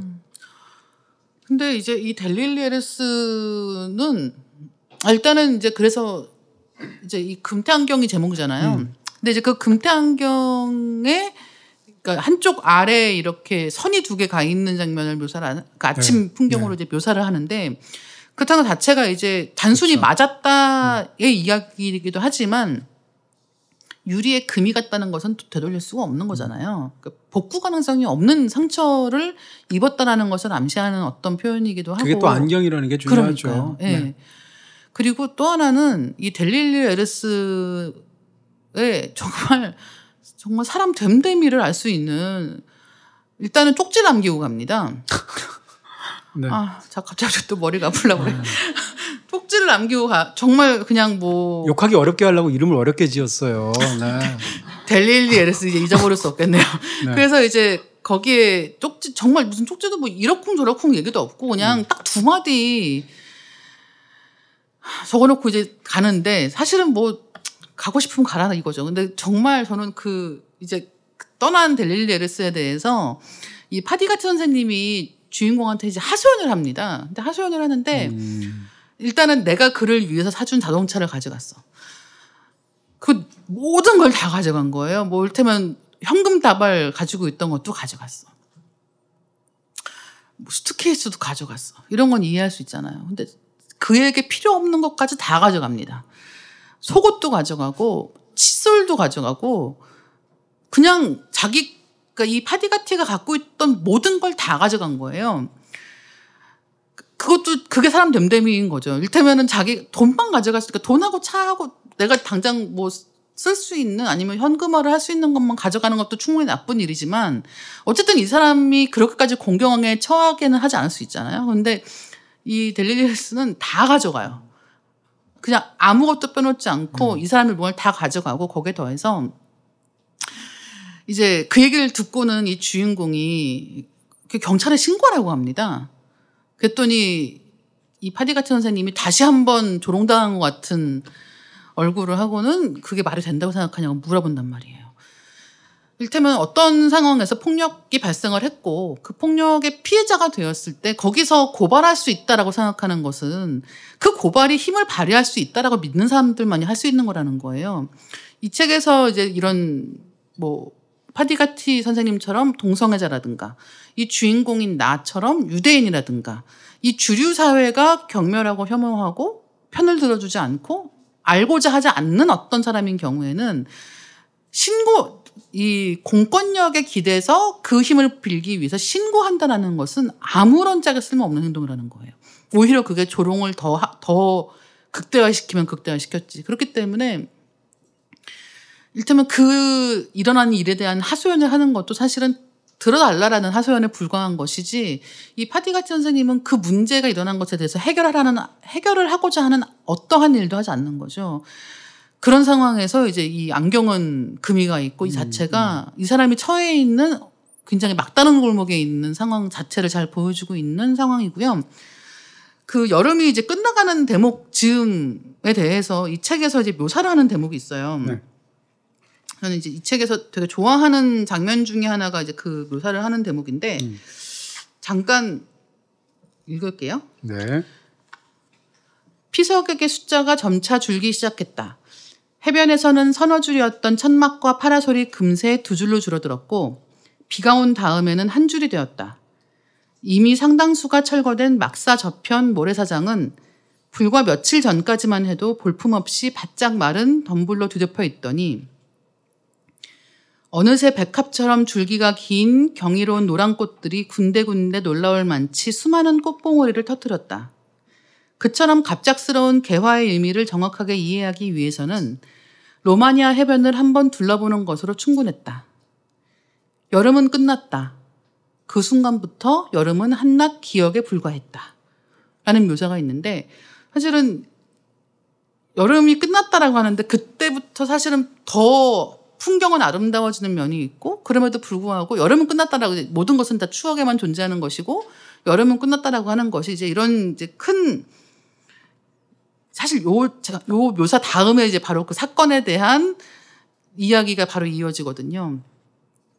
어떻게 보면 이 이전까지의 그 여름의 풍경, 좋았던 이야기, 사랑의 이야기 같은 것들이 이제 끝나고 그 이후에 이 파디가지 선생님의 비극이 시작되는 어떠한 분기점 같은 부분으로 묘사가 되고 있습니다. 그때 그 분기점은 이제 파디가티 선생님의 어떤 돌이킬 수 없는 최후의 어떤 굉장히 네. 비참한 비극이기도 하지만 이제 본격적으로 나와 나의 가족들이 처하게 맞아요. 되는 네. 그 이탈리아의 유대인 커뮤니티가 처해야 될 거대한 비극의 전조처럼 느껴지기도 그렇죠. 해요. 그런 부분이 이제 같이 엮여지면서 이제 파국을 향해서 가게 되는데 근데 이 지점에서 이제 왜 책이 하필이면 금태환경일까? 제목이 그런 얘기를 할 수도 있겠죠. 처음에 이 금태환경은 그의 어떤 댄디함, 음. 그의 부, 그의 말끔함 이런 것의 상징이었단 말이에요. 그래서 금태환경을 딱 그 반짝하고 어, 어둠 속의 극장에서도 보였을 때 아 금태환경, 음. 아 파디가티 선생님 네. 이렇게 된 거죠. 그런 걸로 상징처럼 보였던 것이고 그 사람의 신분을 말해주는 거였는데 이게 동성애자라는 그가 숨기고 싶어 했던 비밀이 드러나게 되니까 사람들은 그것을 그에 대한 굉장한 편견으로 폭력에 희생시킬 때 그 상징이 이제는 네. 금태환경이 되는 겁니다. 그래서 금태환경이 어두운 곳에서 작고도 이렇게 명확한 빛을 같은 걸 비치면 아 파디가티가 저기 왔구나 라는 식으로 사람들이 그것을 그러니까 쉽게 얘기하면 그 사람을 따돌리거나 그 사람을 폭력적인 대상으로 삼을 만한 하나의 표식이 되어 버리는 그렇죠. 거예요. 그러니까 이전에는 존경의 표식이 그 다음에는 낙인의 표식으로 네. 바뀌게 되는 거죠. 그 부분을 사실은 금테 안경이 에, 상징하고 있기 때문에 이 책의 제목으로 사용한 부분이 그렇죠. 네. 있지 않을까 싶어요. 그래서 뭐 이 이후의 이야기는 지금 말씀해 주신 것처럼 이제 주인공 가족의 이야기가 본격적으로 등장을 합니다. 일단은 주인공의 아버지는 뭐 일테면 파시스트의 원조가 있다면 원조 파시스트 중에 하나였다고 할 수 있을 정도로 굉장히 충성한 파시즘적인 어떤 그런 정치 의식이 강한 사람은 아니었어요. 그렇죠. 근데 왜 불구하고, 그런가? 예. 네. 그 그런 부분인 거예요. 음. 왜 그러면은 그는 그렇게 그런 뭐 정치적인 활동을 굳이 했는가? 대화 일상적인 대화를 가족들과 할 때는 전혀 그런 사람이 아니란 말이죠. 네. 그럼 왜 그렇게 했을까? 그것은 독일에서 벌어지는 일과도 관련이 있다는 거예요. 그런 얘기를 이 책에서 잠깐씩 잠깐씩 언급을 하고 있지만 그럼에도 불구하고 그래서 이 아버지가 하는 행동은 이 이후에 여름이 끝난 이후에 바캉스 이후에 아버지의 관심은 과연 이탈리아에서 음, 음. 유대인들에 대해서 어디, 어디까지 조치를 취할 것인가에 대해서 계속해서 관심을 가지고 캐고 다닙니다. 그리고 일테면 어느 날인가는 집에 와서 그런 얘기를 하는 거죠. 뭐 좋은 소식이 있어. 라고 얘기를 하면서 이제 그렇게 뭐 극단적인 조치는 취하지 않을 것 같다라는 이야기를 하는 거예요. 그리고 그 이야기를 듣고 있는 이 주인공은 말도 안 된다고 생각하는 거죠. 그리고 그런 상황에서 아버지가 말도 안 되는 희망을 품고 그것에 만족하는 모습을 볼 때 엄청난 괴리감과 일종의 혐오감 같은 것을 느끼게 됩니다. 이전까지는 자기가 속해 있던 자기 그 같이 본론하러 가는 기차에 타고 있던 친구들 중에서 누군가는 이제 그런 당에서 뭔가 활동을 하라는 식의 제안을 받기도 하고 니노라는 사람이 있죠. 네. 네. 그런 상황에서 자기는 언제 어떤 식의 조치를 받을지 모르기 때문에 전전긍긍하고 있어야 되는 상황인 거예요. 그리고 그런 상황에서 이 앞에 상황과는 약간 다르게 굉장히 격한 감정 상태에 대한 묘사가 몇 번 등장을 해요. 그런 것들 중에 하나가 이를테면 이 유대인으로서의 정체성에서 아마도 기인하는 것일 이를테면 유일신을 믿는 또 뭐 이런 유대교의 관점에서 보았을 때 이런 가톨릭을 믿는 이탈리아인들은 이교도라는 거예요. 그리고 그런 게 이를테면 내가 저들에게 찍을 수 있는 낙인에 해당하는 표현이라는 거죠. 근데 그. 말을 밖에 내서 할 수는 없어요. 하지만 자기 마음 속에서는 그 말에 들끓고 있는 거예요. 이 이교도들 같으니라고라는 식의 생각을 계속하게 되고 게다가 이제 아버지가 계속해서 그런 헛된 희망을 붙들고 있을수록 자기는 더 이 고통에서 벗어날 수가 없는 거죠. 근데 이제 지난 시간부터 말씀을 드렸던 것처럼 이 이야기는 이미 이 이후에 벌어질 일을 다 알고 있는데도 불구하고 그 일이 벌어지기 전까지만 묘사한다는 거예요. 인종법이라고 하는 게 나오기 전까지만 이야기를 한다는 거예요. 그렇다는 것은 그 전까지 이 유대인 사회가 갖고 있었던 부질없는 희망, 그리고 기대, 그리고 주류 이탈리아 사람들, 그리고 혹은 그동안 자기들과 같은 어떤 사람들이라고 생각했던 이들에 대해서 이 잘 사는 이 유대인들이 겪, 가- 그 경험하고 있었던 굉장히 복잡한 심리에 대해서 사실은 이 바사니가 묘사하는 방식이 별 가차가 없어요. 음. 그게 안 보였어? 음. 이게 이걸 너희들은 못 봤어? 그걸 믿었어? 라는 식의 이야기를 계속 반복해서 뒷부분에 하고 있고 그게 안 보였어? 이제 이제 너희한테 무슨 일이 벌어질지는 몰랐어라고 생각하는 이유들 중에 하나는 이 앞까지 이 파디가티 선생님이 당해온 것을 보면 알 수 있다는 거예요. 그 일테면은 우리 중에 하나라고 받아들여주는 상황과 그렇지 않다라고 생각하는 사이에는 상대방이 행동하는 어떤 차이가 있는 게 아니라는 거예요. 파디가티가 무슨 일을 했기 때문에 그렇게 하는 게 아니에요. 유대인도 마찬가지입니다.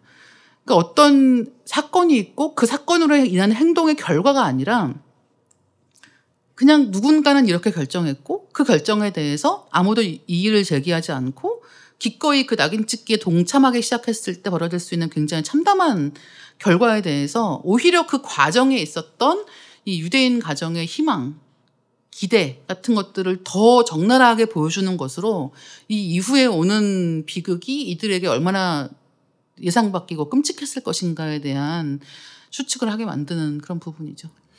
그러니까 우리가 역사를 다 알고 있는 부분들이 있지 않습니까? 근데 그 상황에서 왜 당시의 독일 국민들은, 음. 왜 이탈리아 국민들은, 왜 일본 국민들은 등등의 얘기를 할수 그렇죠. 있잖아요. 근데 지나고 나면 명약 관화하지만 그때는 그래도 아닐 거야, 아닐 거야, 아닐 맞아요. 거야라고 네. 생각했던 믿음들이 있을 수 있다는 거죠. 뭐 물론 이제 그렇다고 해서 어떻게 바뀌었을 것인가를 우리는 상상하기는 어렵지만 이 소설 같은 경우에 1958년도의 시점에서 회고가 되고 있습니다. 네. 나라는 화자가 1958년도에 1937년 무렵의 이야기를 생각하는 것이 이 소설의 화법이에요. 그럼 전반적으로 보면 일단 1937년도에 끝나는 이야기인데 아니 그러면 왜 굳이 21년이라는 시차가 필요할까 소설 네. 속에서라고 생각할 수 있잖아요. 일단 금태환경이 나온 게 1958년도예요. 그러니까 이 책이 나왔을 때에 그것의 현재적인 의미가 굉장히 중요할 그렇죠. 것이다라는 것이고 네. 두 번째는 1958년도에 이탈리아 국민들에게 1937년도의 상황 속에서 그 다음에 발효될 인종법은 무슨 수를 써서라도 막아야 할 어떤 근원적인 악 같은 거란 말이에요. 근데 당시에 이탈리아 입장에서는 독일의 눈치를 볼 수밖에 없었고 독일에서 인종법에 해당하는 어떤 혈통에 관한 법을 통과를 시켰고 그 상황에서 이탈리아는 사실은 19세기, 20세기의 유럽 열강들 사이에서는 사실은 약한 나라거든요. 독일 눈치를 볼 수밖에 없고 또 이 사람 자체가 또 인종주의적인 그런 파시스트이기도 하고 그러니까 인종법을 발효시켰는데 이게 1958년도에선 37년도에 그러면 어 38년도 그 다음에 있을 일을 무조건 막아야 되는 게 상식이지만 당시로서는 그렇지 않았는데 심지어는 당시에 유태인들조차도 아 그래도 괜찮을 거야 괜찮을 네, 거야 네. 괜찮을 거야 하고 가다가 이 소설이 끝나게 된다는 네. 거예요. 근데 어, 이 마지막 이제 부분이 굉장히 의미심장하기도 하면서 소설의 어, 어, 사실 미학적으로도 굉장히 파워풀하고 주제에 있어서 강하다고 생각하는 건데 음. 마지막 장면이 묘사가 그렇습니다. 어, 남동생이 영국에 어학연수를 갔어요. 네. 요즘식으로 얘기하면 영어를 배우러 갔습니다. 근데 이제 남동생이 돌아오게 됐어요. 근데 이 부부는 지금 어떤 불안을 갖고 있냐면 가만히 있어봐 이러다가 유태인을 어떻게 굉장히 절멸시키려는 말하자면 나중에 홀로코스트라고 말하는 그런 엄청난 일들이 발효되는 거 아니야라는 것이 불안불안하지만 현재로서는 그냥 있을 수밖에 없어요. 그런 상황에서 굉장히 공포에 떨고 있는데 그러니까 그야말로 조짐에 떨고 있는 상황이죠. 근데 그런 과정에서도 남동생이 돌아온다고 하니까 엄마는 아침부터 들떴어요. 네. 왜냐하면 아들이 오랜만에 돌아오니까 너무 기뻐하죠. 근데 아빠는 옆에서 그 얘기를 안 들으면서 아들이 온다는데 다른 얘기를 막 하고 싶어서 근질근질 하는 거죠. 그러니까 엄마가 당신 하고 싶은 얘기 뭔지 해봐요. 라고 하니까 내가 잘 아는 누구누구 이 정치인이 있잖아. 라면서 얘기하는데 그 유력 정치인이 두 채를 만나고 온 거죠. 무솔리니를 만나고 왔는데 그러면서 얘기를 해주는 거죠. 사실은 무솔리니 입장에서는 이 상황에서 진짜로 인종법으로 유태인을 어떻게 하려고는 하는 게 아니야. 근데 지금 있잖아. 혈맹에 해당하는 나치 독일에 우리가 최소한 성의 표시를 해야 되잖아. 그런 의미에서 일단 인종법을 발효시켜 놓고 나중에 두채가 그 인종법을 아마 폐지할 거야. 그러니 걱정 안 해도 돼. 라고 말을 해줬단 말이에요. 이게 지난 상황에서 58년도 시점에서 본다면 새빨간 거짓말이고 그렇죠. 말도 안 되는 사탕발림이잖아요. 근데 아버지는 그것이 아마 어, 사실이 아닐 확률이 높다라는 것을 이성적으로는 알았을 수도 있어요. 그럼에도 불구하고 절박하게 믿고 싶잖아요. 네. 그러니까 그 상황에서 그 얘기를 희망 어린 메시지로 전하면서 괜찮아질 거다라고 가족들한테 그 소식을 전하면서 막 좋아하는 거죠.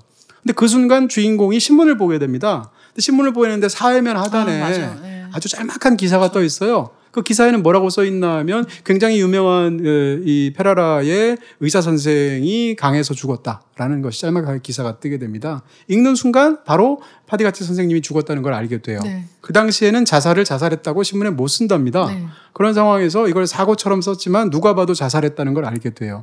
그러니까 파디가티 선생이 몰리고 몰리고 몰려서 결국 마지막 순간에 아무도 없는 상황에서 자기가 이제 투신 자살해서 죽게 되는 병원에도 건데 손님이 없었다고 하죠. 음. 그 상황에서 이제 어, 예, 얘는 그것을 보면서 이게 파디가티라는 것을 알게 되고 참담한 상황에서 분노가 끌어오르게 되는 거죠. 그때 잠깐 엘리사가 들어와요. 엘리사라는 사람이. 근데 엘리사가 나갈 때까지 기다립니다. 기다린 상황에서 엄마 아빠만 남아 있을 때 맨 마지막에 우리 셋만 남게 되었을 때 마지막으로 나는 이 얘기를 했다라고 하면 소설의 마지막 문장이 파디가티 선생님이 죽었습니다. 이게 소설이 끝나는 거예요. 그러니까 이 얘기인 즉슨 사실은 왜 이 동성애자인 파디가티의 고난과 유태인인 나의 가족들의 고난을 병치시켰는가라는 네. 건데 저는 이 유태인의 고난을 말하기 위해서 동성애를 일종의 상징이나 이런 걸로 끌어들였다고 생각하지 않아요. 네. 반대로 동성애자를 비롯한 어떤 그런 성적 소수자를 탄압하는 것을 말하기 위해서 유태인 얘기를 끌어들였다고 생각하지 않아요. 둘 다 같이 있겠죠. 실제로 뭐 홀로코스트에서도 제일 많이 희생된 건 유태인이지만 집시들도 있고 동성애자들도 굉장히 네. 많이 죽었잖아요. 그런 상황에서 둘 다 모두를 얘기하면서 어쨌건 어, 다수가 아닌 소수 집단에 대한 어떤 그런 차별과 폭력에 관한 것을 이 소설이 말을 하고 있을 텐데 그 과정에서 본인들에게 칼날이 목에까지 떨어지는데도 불구하고 그 상황에서 어, 정치인이 해준 말을 믿으면서 하면서 괜찮을 거야라고 말을 아버지는 하고 있고 엄마는 아들이 와서 둘째 아들이 온다고 막 좋아하고 있고 라고 했을 때 준엄하게 거기에 대해서 파디가트 선생님이 죽었습니다 라고 말하고 소설이 딱 끝나 버린단 말입니다. 그러니까 그 마지막 그 문장이 갖고 있는 굉장히 강력한 그런 부분들은 사실 이 소설에서 무엇을 말하는지를 네. 너무 명확하게 보여준다 이렇게 얘기가 되는 거죠. 책이 이제 58년도에 나왔으니까 그럼 왜 이제 그때까지 시간이 필요했을까? 예를 들면 전쟁이 끝난 직후에도 있었을 것이고 네. 근데 이제 그렇지 않고 더 시간이 지난 상황에서 이제 이 이야기를 회고하게 되는데 그럼 그 이야기는 어디서 끝나야 맞는가라고 하는 갈등을 분명히 했을 것이고 그게 이제 어떤 상황에 대한 묘사라든가 거기에 대한 감정이라든가 그런 걸 택하지 않고 그냥 있는 그대로 일어난 어떤 사건을 말하는 것으로 끝나고 있다는 것도 굉장히 의미심장한 네, 거예요. 그게 사실 이 책에서 작가 바사니가 견지하고 있는 태도와도 관련이 있는 것 같아요.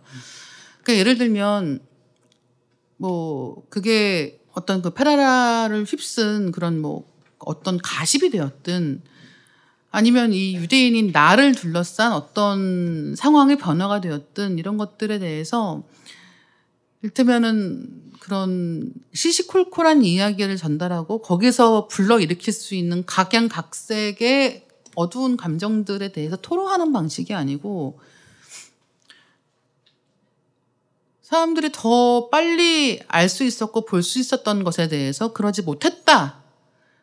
그리고 그것으로 인해서 누군가가 죽었고 앞으로 사람들은 더 죽게 될 것이다라고 하는 것에 대한 어떤 뭐 선전포고 같은 느낌으로 오히려 마지막에 맺는다는 거예요. 그리고 이제 그 대화 이후에 무슨 일이 벌어졌을지를 이 가족에 대해서는 알 수 없다고 치더라도 이탈리아의 유대인 사회가 어떤 일에 처하게 되는지는 분명히 알게 되, 역사를 통해서 알고 있는 부분들이 있기 때문에 사실은 이 이야기가 끝난 이후의 상황을 이야기하기 위해서 이 앞에 모든 이야기가 필요했을 것이고 한 가지 분명한 것은 어떤 약자나 소수자를 향한 혐오라고 하는 것은 한쪽에게만 적용되는 일은 없다는 거예요. 일테면은 유대인만을 혐오하거나 그렇게 공격하는 경우도 없고 성소수자만을 그렇게 공격하는 경우도 없다는 거예요. 보통은 어떤 소수자이기 때문에 우리가 그러기로 했으니까 우리는 다수자고 그렇게 하기로 했으니까 그렇게 할 수 있어라고 생각하는 사람들은 소수자성이라고 하는 걸 끊임없이 발견하게 되어 있고 그게 맞아요. 누가 되었든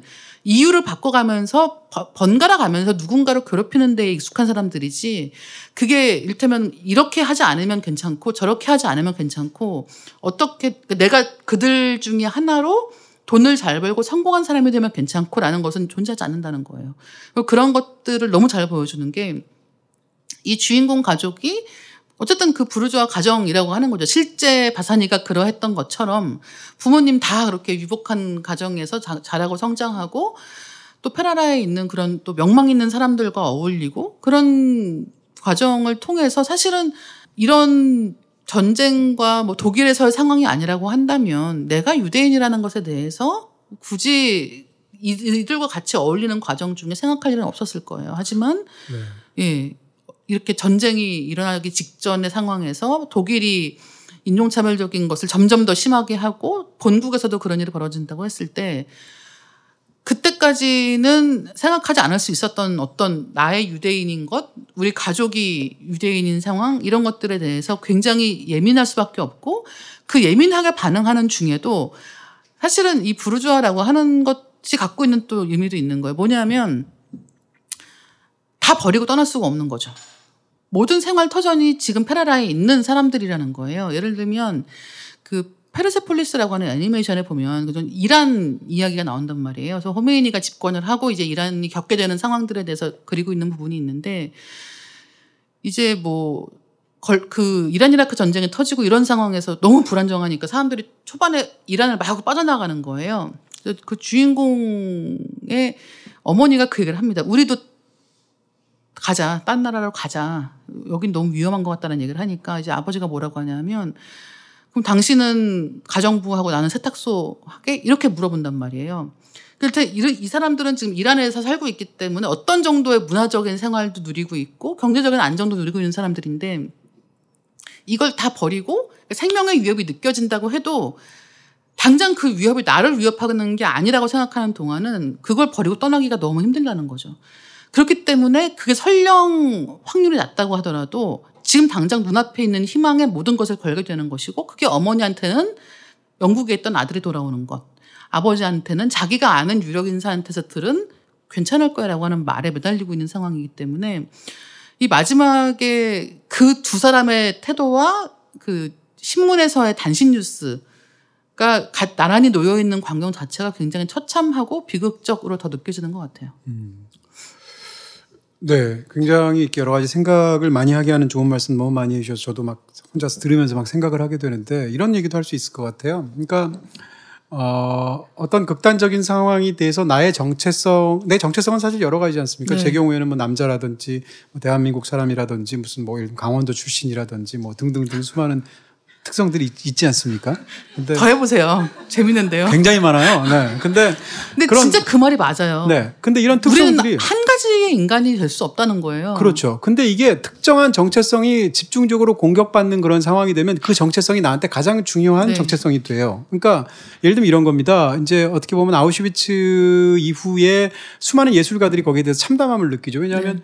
우리도 사실은 몇 년 전에 세월호의 비극을 겪은 다음에 세월호의 벽- 비극을 겪은 1, 2년 안에 어떤 사람이 예를 들면 세월호의 비극을 영화화한다고 한번 생각해 보세요.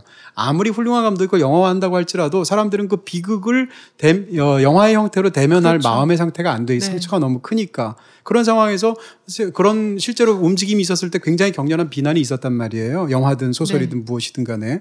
세월이 흐르면 이제 그것을 당연히 다루는 작품들이 나올 수 있겠죠. 아우슈비츠도 비슷했단 말이에요. 아우슈비츠 이후에 신은 죽었다 이런 말이 있잖아요. 아우슈비츠에서 희생당한 유태인이 600만 명이란 말입니다.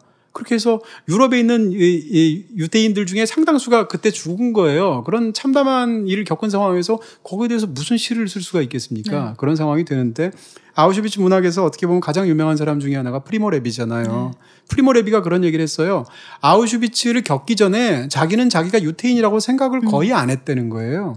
그러니까 프리모 레비처럼 어떻게 보면 박해받은 아우슈비츠 수용소에 끌려가서 심지어는 그 이후에 그것에 끊임없이 증언 문학으로 그렇죠. 제일 유명한 작가조차도 자기가 평상시에는 유태인이라 생각 안 했다는 거예요. 그냥 유태인이면 흔히 예를 들면 유태인은 뭐 코가 휘었다 이렇게 사람들이 세간이 말을 한단 말이에요. 그러면 내 코가 휘었나 이런 정도로만 생각했다는 거예요. 그랬는데 아우슈비츠를 비롯한 유태인 박해가 일어나고 나니까 프리모 레비가 갖고 있는 다른 모든 정체성보다 유태인이라는 정체성이 자기를 압도하게. 되는 네. 거죠. 그러면서 그 앞에서의 본인의 태도라든지 또는 타인의 어떤 공격적인 태도라든지 등등이 모든 것을 결정하게 되는 거예요. 그런 부분들이 어, 굉장히 의미심장하게 여기서도 느껴진다라는 부분들이 하나 일단 있을 수 있다라는 얘기를 드릴 수가 있겠죠. 그리고 이제 어, 그런 끔찍한 일이 있을 때 문학적인 방식은 여러 가지가 있을 것입니다. 예를 들면 어, 프리모 레비의 문학을 예를 들면 미학적으로 뛰어나다고 칭찬하는 경우는 별로 없잖아요.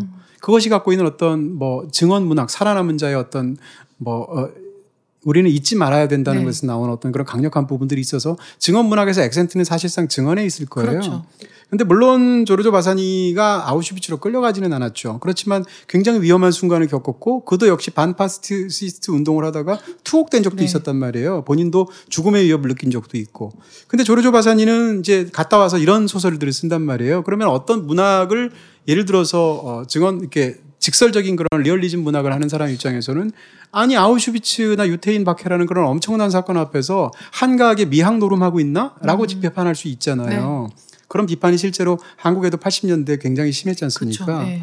근데 과연 그런가에 대한 의문을 가질 수가 있다는 거예요. 프리모 레비의 방식이 있을 수도 있겠지만 조르조 바사니의 당연히 방식이 있을 수도 있는 거예요. 그랬을 때 조르조 바사니의 경우에는 증언의 의미가 있습니다. 왜냐하면 이 소설의 첫 문장 자체가 세월이 지금 오래 지나서 기억에서 많이들 사라졌겠지만 그래도 페라라에 살았던 어 파디가티라는 선생님이 있었다는 것을 기억하는 사람들이 있을 것이다. 정확하지는 네. 않은데 이게 이 소설의 첫 문장이에요. 그 말인 즉슨 그렇게 죽어간 사람이 있다. 라는 것을 기억하기 위한 일종의 증언의 형태로서 이 문학이 기능하는 부분이 있을 거란 말입니다.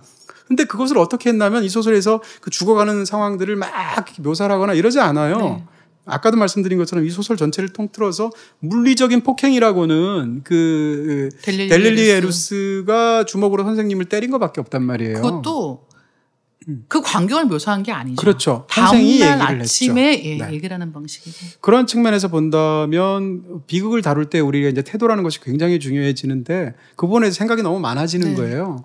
예를 들어서 영화에서도 마찬가지거든요. 아우슈비츠를 영화에 담을 때 대체 어떻게 해야 되는가라는 그렇죠. 부분에 있어서 수많은 뭐 비판이라든지 네. 혹은 옹호의 주장들이 있게 되는데 그런 생각을 할 때마다 이번에 조르주 바사니 이 소설을 보면서 다시 한번 그 생각이 드는 네. 거예요. 그러면서 어쨌건 생각이 개인적으로도 굉장히 많아졌는데 네. 그런 얘기를 좀 드리고 싶었어요.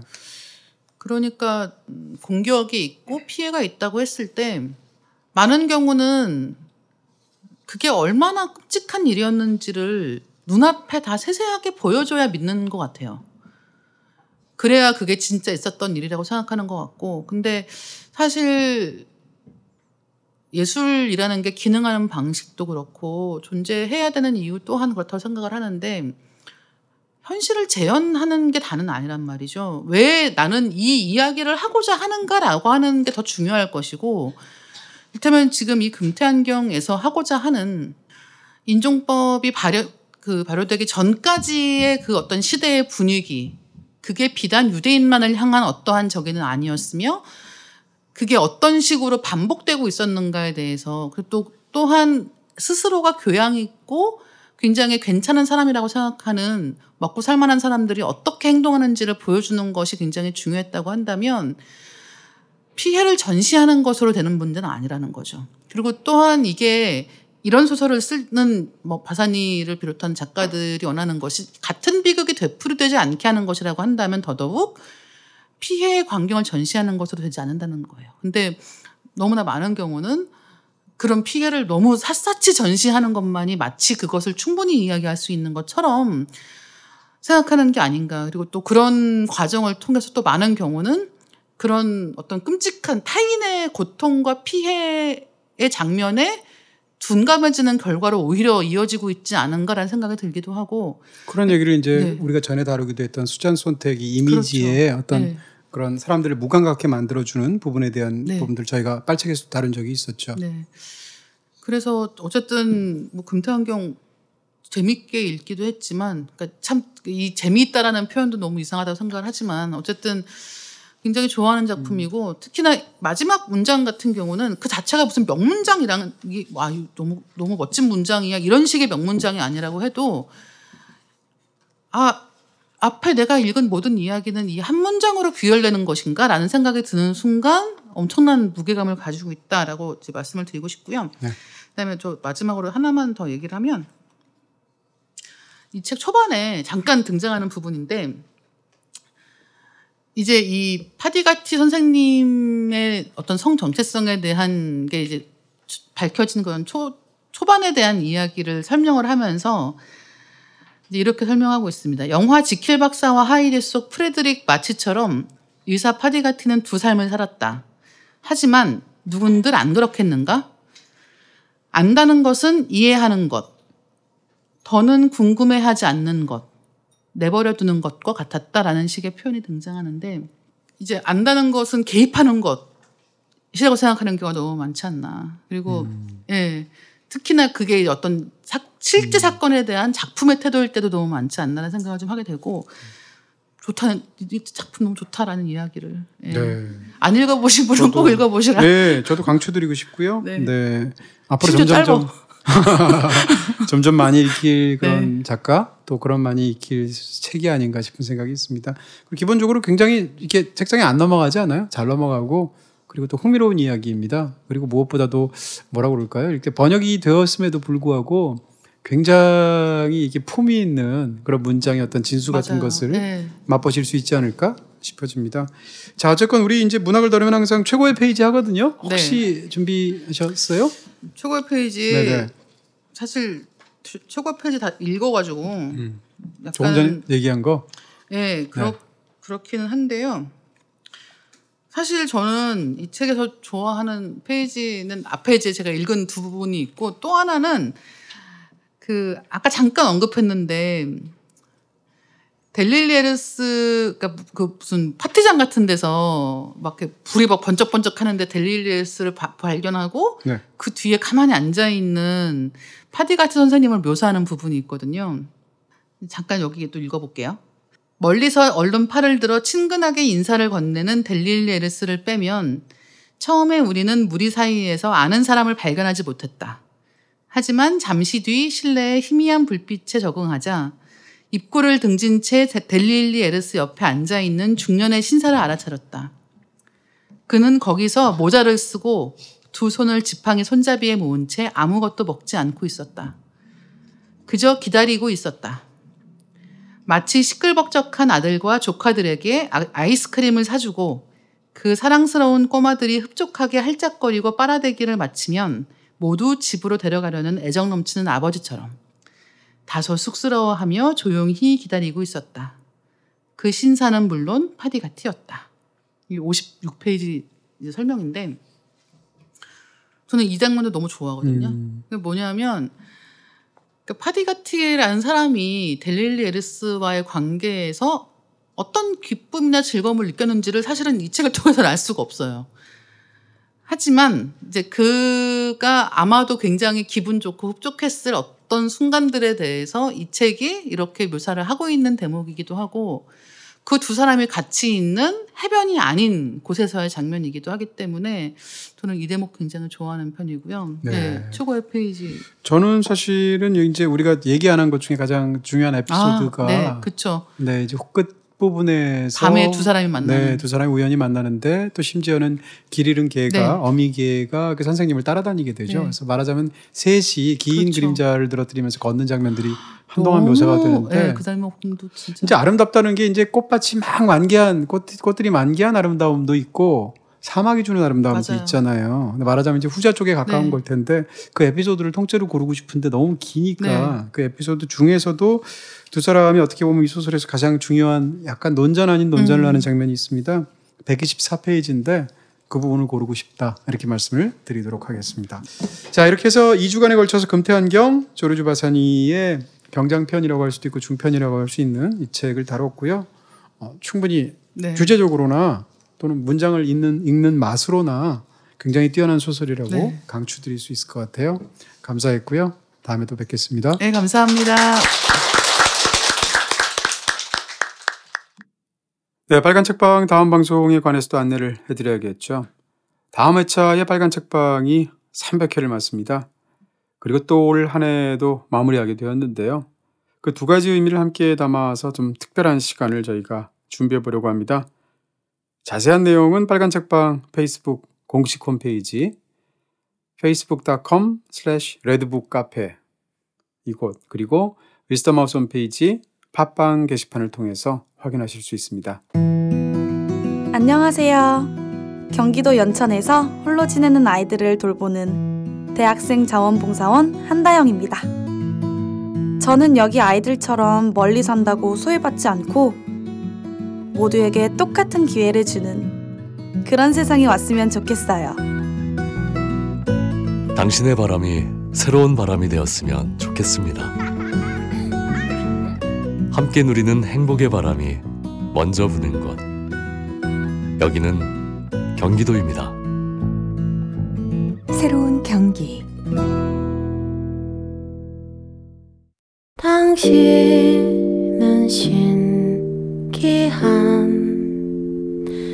나도 모르는 날 비추어 걸어가요. 이 밤을 둘이서 손을 뻗으면 닿을 수 있다는 건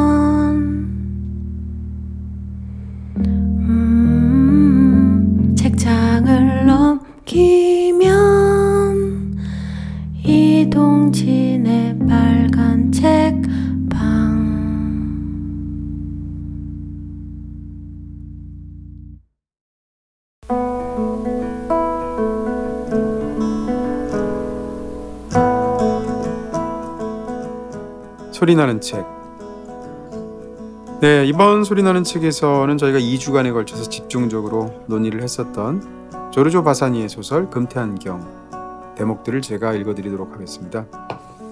먼저 읽어드릴 부분은 주인공인 파디가티 선생이 이제 20살이 되어서 볼로냐로 통학을 하게 된 일군의 대학생들과 어울리게 되면서 최초로 봉변을 당하게 되죠. 그 부분을 읽어드리도록 하겠습니다.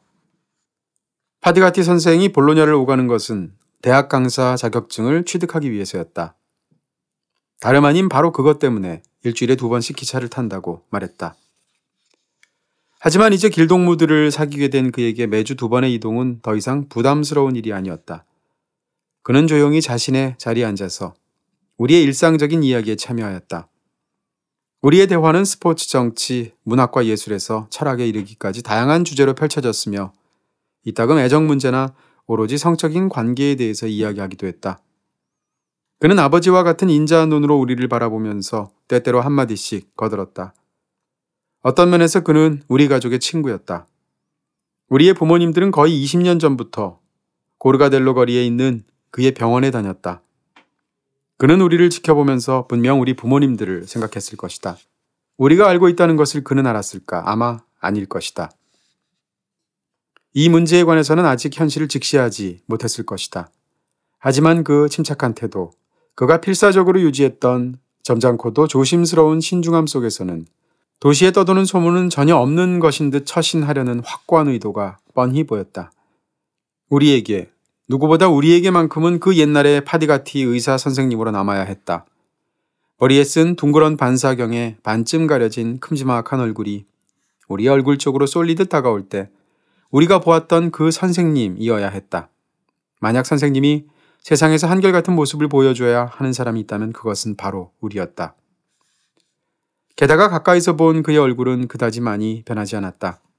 우리가 편도염, 중이염, 아데노이드에 걸렸던 나이 때부터 교류가 없었던 10년이나 12년의 세월은 그에게 아주 미미한 흔적밖에 남기지 않았다.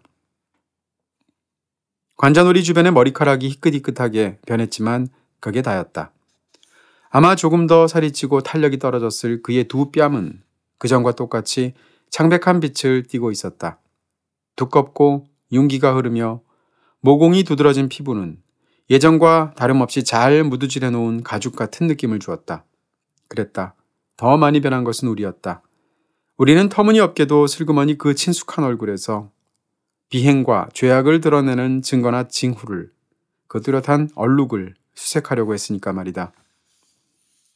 시간이 흐르면서 그는 우리를 신뢰하게 되었고 조금 더 많이 말하기 시작했다. 짧은 봄이 지나고 갑작스럽게 여름이 되었다. 이른 아침에도 날씨가 더웠다. 볼로니아 평야의 초원은 더욱 짙어지고 풍성해졌다. 뽕나무 대열로 둘러싸인 들판에서 대마는 이미 훌쩍 키가 자랐고 밀은 황금빛을 드러냈다. 다시 학생이 된 기분이야. 파디가티는 차창 밖을 응시하며 여러 차례 반복해서 말했다. 베네치아와 파도바를 매일같이 오가던 그 시절로 돌아간 것 같아. 전쟁이 일어나기 전 1910년부터 1915년 사이에 일어난 일이라고 했다. 그는 파도바에서 의대를 다녔고 지금 우리가 페라라와 볼로냐 사이를 오가듯이 2년 동안 베네치아와 파도바 두 도시를 매일같이 왕복했다. 하지만 3년째 되던 해에 늘 그의 심장을 염려하던 부모님이 파도바에 새빵을 얻어주셨다. 그리하여 그는 이후 3년 동안 이전보다 한층 정적인 삶을 살았다. 일주일에 단 이틀, 주말에만 가족과 만났다. 당시 베네치아의 일요일, 특히 겨울의 일요일은 그다지 유쾌한 분위기가 아니었다. 그에 비해서 파도바는 침울한 검정 주랑들 사이로 삶은 소고기에 기이한 냄새가 끊이지 않고 진동하는 도시였다. 여하튼 매주 일요일 저녁 기차를 타고 파도바로 돌아오는 일은 언제나 그에게 엄청난 수고를 요구했고 그는 버텨야 했다. 선생님은 엄청난 공부벌레였겠죠. 한 번은 비앙카가 소리쳤다. 그녀는 깊이 밴 습관대로 파디가티에게도 아양을 부렸다. 그는 아무런 대꾸 없이 그저 그녀에게 상냥한 미소만 지어 보일 뿐이었다. 과거와 달리 요즘은 축구 경기를 볼 수도 있고 영화관에 갈 수도 있고 갖가지 종류의 건전한 오락거리들이 있어. 하지만 우리 세대의 젊은이들이 일요일을 보내는 가장 중요한 수단이 무엇이었는지 아니? 바로 무도장이었지. 아주 혐오스러운 장소들에 대한 기억을 떠올린 듯 그는 입을 빼쭉거렸다. 그러고 나서 곧장 덧붙이기를 적어도 베네치아에는 그의 집과 아버지 그리고 무엇보다 가장 성스러운 애정의 대상인 어머니가 있었다고 했다. 얼마나 어머니를 흠모했는지 그는 자신의 가련한 어머니를 떠올리며 한숨 짓곤 했다. 그녀는 총명하고 교양 있고 아름다웠으며 신앙심이 깊었다. 모든 미덕을 한 몸에 간직한 여인이었다. 어느 아침 그는 감정에 북받쳐 눈가가 촉촉해지더니 지갑에서 손때 묻은 사진 한 장을 꺼냈다. 빛 바랜 작은 타원형 사진 속에는 19세기 풍의 옷을 입은 중년 여성이 있었다. 전체적으로 아주 평범한 인상의 그 부인은 아주 온화한 표정을 짓고 있었다. 비토리오 몰론의 집안은 우리 중 유일하게 페라라 출신이 아니었다. 베네토주 프라타폴레 시내의 지주인 몰론 가문은 겨우 5, 6년 전에 포강 저쪽 편에서 이쪽으로 이주해 왔고 따라서 비토리오의 말투에는 베네토 지역의 억양이 강하게 섞여 있었다.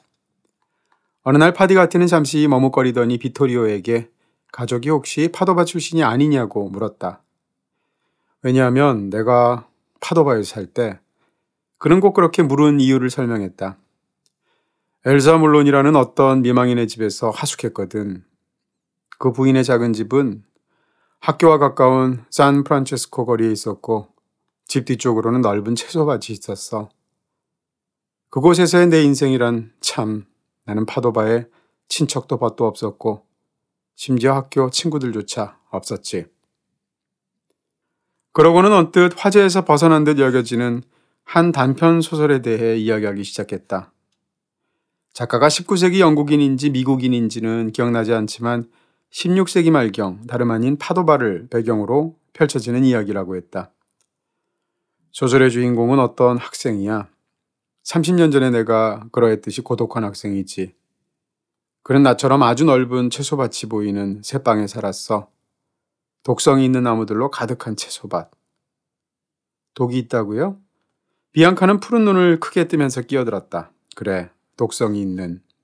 그는 고개를 끄덕였다. 그러고서 이야기를 이어갔다. 하지만 내 창문 밖의 채소밭은 그렇지 않았으니까 안심해 아가씨.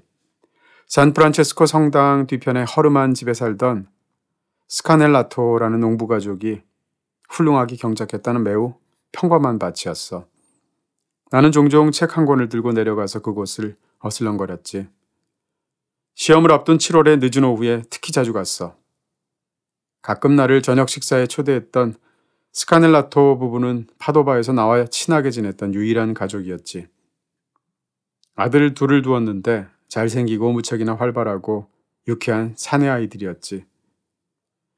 부부는 날이 어두워져서 앞이 보이지 않을 때까지 밭에서 일했어. 그 시간에는 보통 식물에 물을 주곤 했지. 아, 퇴비에서 나던 그 좋은 냄새란. 객실의 공기는 우리가 피운 나치오날리 담배 연기로 뿌옇게 흐려 있었다. 하지만 그는 안경 렌즈 너머 반쯤 눈을 감은 채 토실토실한 코에 콧구멍을 넓히면서 가슴 깊숙이 공기를 들으며 마셨다. 숨 막힐 듯 무거운 정적이 다소 길게 이어졌다. 델릴리 에르스가 눈을 뜨고 요란스럽게 아픔을 했다. 퇴비의 좋은 냄새라고요? 그때 비앙카가 약간 신경질적인 웃음을 터뜨리며 말했다. 무슨 말도 안 되는 소리람? 델릴리 에르스는 고개를 앞쪽으로 숙이면서 경멸이 가득한 시선으로 파디가티를 슬쩍 흘겨보았다. 선생님, 퇴비는 그쯤에 두시죠? 그가 냉소를 흘렸다. 대신 선생님이 그렇게 좋아했다던 채소밭에 두 소년에 대해 들려주세요. 뭘 했나요? 그네들하고. 파디가트는 소스라치게 놀랐다. 베란간에 아주 강하게 따귀를 얻어맞은 사람처럼 그 넓적한 갈색 얼굴이 우리들 앞에서 고통스러운 표정으로 일그러졌다. 아, 뭐라고? 그는 더듬거렸다. 델릴리 에르스는 언더리를 내면서 자리에서 일어나더니 우리의 뒤얽힌 다리 가운데로 길을 터서 통로로 나갔다. 무례하기 짝이 없는 녀석. 비앙카가 무릎을 만지면서 씩씩거렸다. 그녀는 유리문 너머의 통로에 외따로 서 있는 델릴리 에리스에게 못마땅한 시선을 던졌다. 그러고는 곧 다시 파디가티를 돌아보았다. 소설 이야기를 마저 해주세요. 그녀가 다정하게 청했다. 그는 그만하겠다고 했지만 비앙카가 고집스럽게 우기자 줄거리가 잘 기억나지 않는다고 둘러댔다. 그러고는 유난히 억지스럽게 들리는 서글픈 빈말들로 이야기를 마쳤다. 그렇게 형편없이 둘러대고 말 이야기를 비앙카는 도대체 무슨 까닭으로 그렇게까지 듣고 싶어 했던 걸까? 순간적인 방심으로 그는 큰 대가를 치른 셈이다. 지금 생각해보면 그가 가장 두려워하는 것은 바로 조롱이었던 것 같다.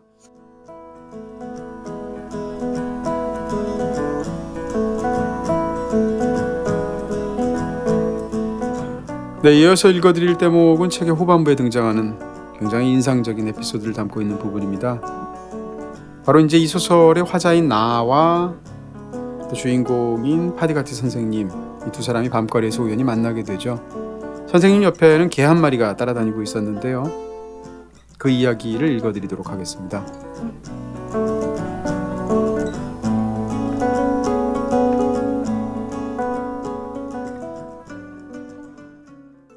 징이 박힌 작은 문이 열리더니 거기서 네다섯 명의 청년이 나왔다. 시골 아니면 도시 변두리에서 왔을 법한 분위기를 풍겼다. 담배에 불을 붙이느라 그들은 빙 둘러서 있었다. 한 명은 문 옆에 벽으로 가더니 소변을 보기 시작했다. 그들 모두가 끈질기게 우리를 주시했다. 벽 앞에 멈춰선 청년의 가랑이 아래로 고불고불한 실개천이 흘러서 골목의 중심을 향해서 빠르게 내려갔다. 그것에 암키에 관심이 쏠렸다. 걔는 조심스럽게 다가가서 코를 킁킁거렸다. 우리가 가는 게 낫겠어. 파디가티가 약간 떨리는 목소리로 소근거렸다. 조용히 자리를 뜨는 사이 우리 등 뒤의 골목에서는 음란한 조롱과 웃음소리가 울려 퍼졌다. 잠깐 나는 그 작은 패거리가 우리를 따라오는 건 아닌지 겁이 났다. 하지만 다행히도 그곳은 안개가 더 자욱해 보이는 리파그란데 거리였다. 길을 건너 맞은편의 인도로 올라가면 그만이었다. 그리고 이내 나는 우리가 자취를 감추었다고 확신했다.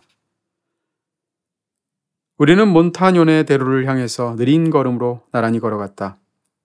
자정을 알리는 소리는 한참 전에 울렸고 거리에는 아무도 없었다. 닫거나 가린 덧문, 빗장을 지는 문이 줄줄이 이어졌으며 거의 수중 전등 같은 불빛을 내는 가로등만 간격을 두고 서 있었다. 이렇게 늦은 시간이었기에 그때 도시를 배회한 사람은 아마도 파디가티와 나, 우리 둘뿐이었을 것이다. 그는 가라앉은 목소리로 쓸쓸하게 말했다. 자신의 불행에 관해서였다. 그는 이런저런 구실로 병원에서 해고되었다. 고르가델로 거리의 진료소에는 오후 내내 단 한 명의 환자도 방문하지 않는 날이 많다고 했다. 세상에는 그가 걱정해야 할 사람도 부양해야 할 사람도 없었다. 재정적인 면에서 곤란한 상황이 아직 눈앞에 닥친 것은 아니다. 하지만 더없이 완전한 고독 속에서 모두의 적대감에 둘러싸인 이런 삶을 평생 지속할 수 있을까? 좌우간 그가 간호사를 회고하고 더 작은 진료소로 옮기고 그림들을 팔기 시작해야 할 순간은 그리 멀지 않았다. 그러하니 일을 찾아 다른 곳으로 즉시 떠나는 편이 더 바람직할 것이다. 왜 그렇게 하지 않나요? 물론 그러는 게 맞겠지. 그는 한숨을 쉬었다. 하지만 내 나이에는 그리고 그렇게 할 용기와 힘이 내게 있다고 해도 그게 뭐 그리 큰 소용이 있겠니? 몬타뇰에 가까이에 도착했을 때 우리 뒤편에서 가벼운 발소리가 들렸다. 뒤돌아보니 조금 전에 그 잡종견이 숨을 헐떡이면서 다가오고 있었다. 그 안개의 바다에서 냄새로 우리를 뒤쫓아왔다는 것에 기뻐하며 개는 멈춰섰다. 녀석은 길고 부드러운 귀를 뒤로 젖힌 채 컹컹 짖고 꼬리를 유쾌하게 흔들면서 무엇보다도 파디가티를 향한 그 애처로운 충성의 표시를 또다시 반복했다. 선생님 개예요?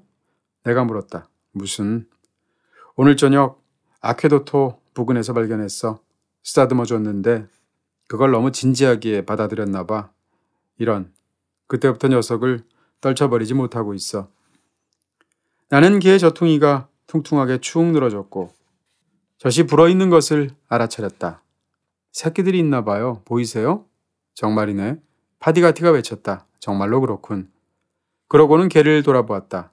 이 몹쓸 거사. 내 새끼들은 어디에 뒀니?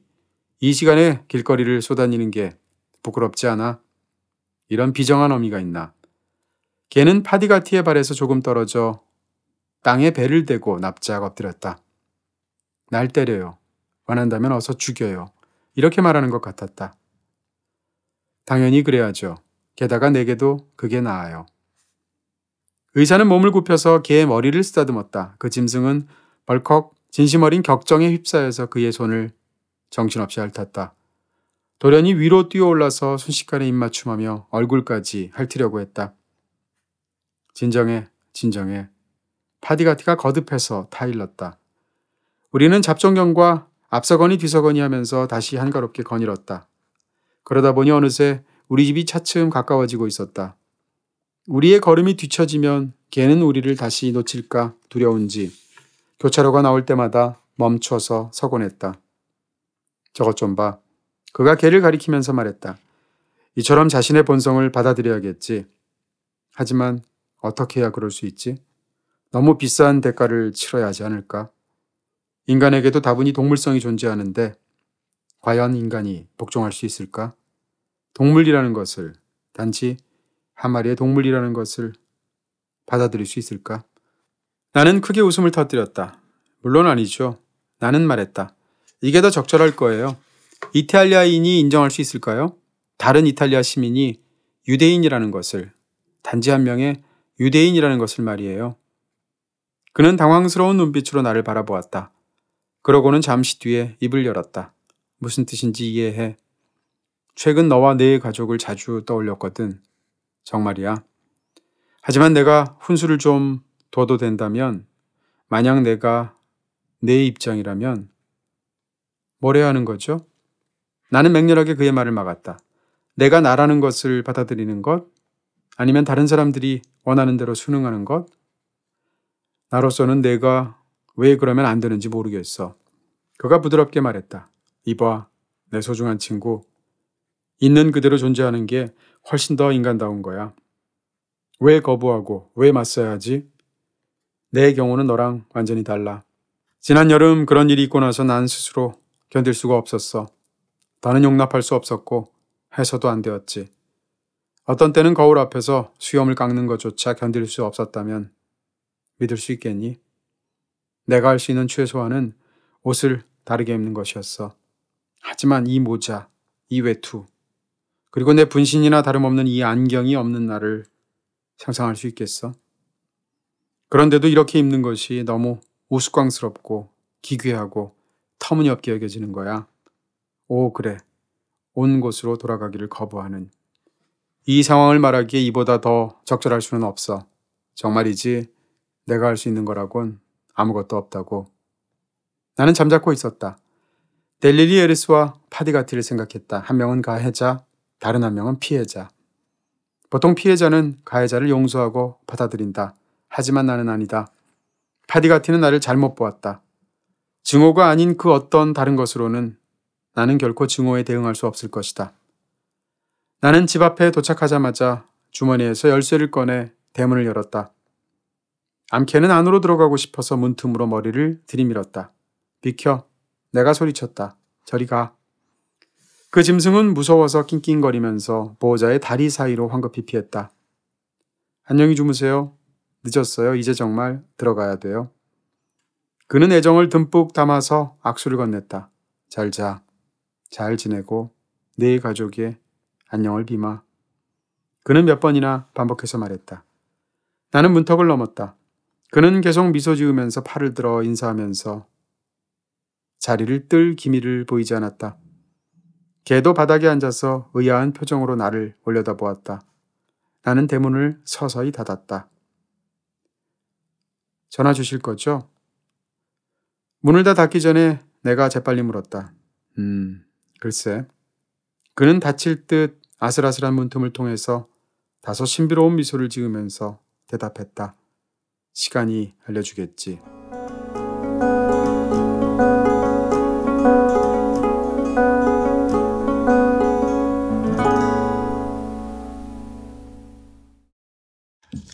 이동진의 빨간 책방 298회 마칠 시간이 됐습니다. 오늘도 끝까지 함께 해주신 여러분들 감사드리고요. 탄자니아 남부지방에서 2년을 보낼 때에도 출근길 시드니 트레인에서도 빨간 책방이 있어서 행복하고 풍요로웠습니다. 두 임자님들의 핑퐁 같은 이야기 다시금 아 이래서 공개 방송 오는 거지 느끼게 됩니다. 앞으로 더 좋은 방송 해주시길 바랍니다. 그 어디에서라도 위안으로 기쁨으로 남아주셔서 감사합니다 하셨습니다. 야, 탄자니아 진짜 지도의 위치만 알지 한 번도 근처에도 가본 적이 없는데 거기서 빨간색 방을 들으면 또 어떤 느낌일까 싶어지네요. 김소진님께서 사연 적어주셨고요. 언제나 좋았지만 이번 책도 너무 좋았습니다. 짧다는 것이 이유의 전부는 아니에요 하셨고요. 아니 누가 뭐라고 그랬나요? 저도 어서 금태환경 핀치 콘티니가의 정원 영화를 보고 동진님이 안 보신 영화 봤다고 자랑하고 다니려고요. 300회 미리 축하드려요. 특집 완전 기대 기대 하셨습니다. 네. 저안 본 영화 굉장히 많아요. 1년에 요즘 한국에서 개봉하는 영화가 1,500편이랍니다. 근데 1,500편이면 하루에 5편, 4편 봐야 되잖아요. 불가능한 숫자고 영화 평론가 입장에서 그 영화들을 다 봐야 된다고 생각하지도 않습니다. 그러니까 저 한 번 영화 굉장히 많고요. 네, 괜히 이상한 걸로 이렇게 승부심 하지 마시고 좋은 책들 많이 읽으시고 좋은 영화 많이 보시기 바랍니다.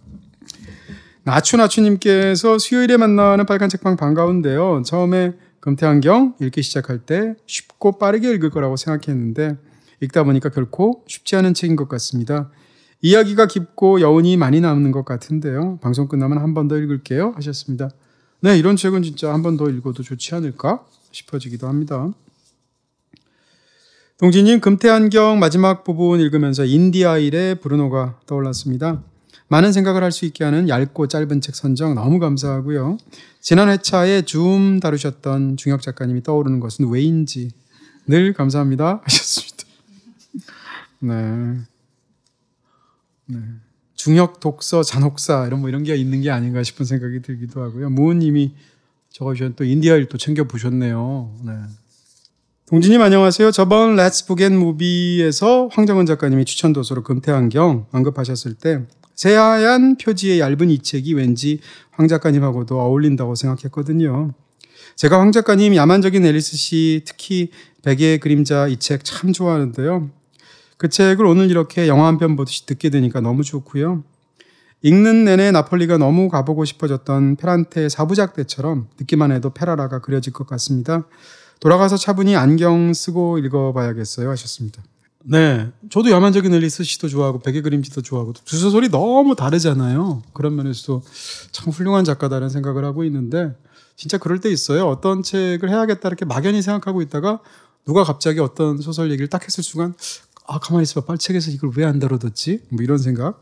왜 이 영화를 내가 영화당에서 안 다뤘지? 뭐 이런 영화들 네, 생기게 돼요. 저 어제 하루 종일 금태환경 열심히 읽고 왔습니다. 칭찬 좀 해주시면 힘을 내서 줌 거의 모든 것의 속도 그리고 지리의 힘 다 읽을 수 있을 것 같아요. 미리미리 감사하셨습니다. 아유 칭찬해 드립니다. 자, 줌 거의 모든 것 속도 지리의 힘 다 읽고 나서요. 총균세 읽으시고 또 네, 사피엔스까지 읽으시고 난 다음에 A4 용지 20장으로 독후감 써서 빨간 책방으로 보내주세요. 하실 수 있습니다. 네, 이번에는 인터넷을 통해서 미리 보내주신 사연들 읽어드리도록 하겠습니다. 팟빵을 통해서 NUAGE님께서 2년 전쯤에 빨간 책방을 알게 되어서 첫 회부터 지금까지 에피소드별로 여러 번 듣고 있습니다. 세 분 모두 늘 감사드리고요. 빨간 책방 없는 삶 생각도 하기 싫은데요. 개인적으로 다혜 작가님 목소리 넘나 애정합니다.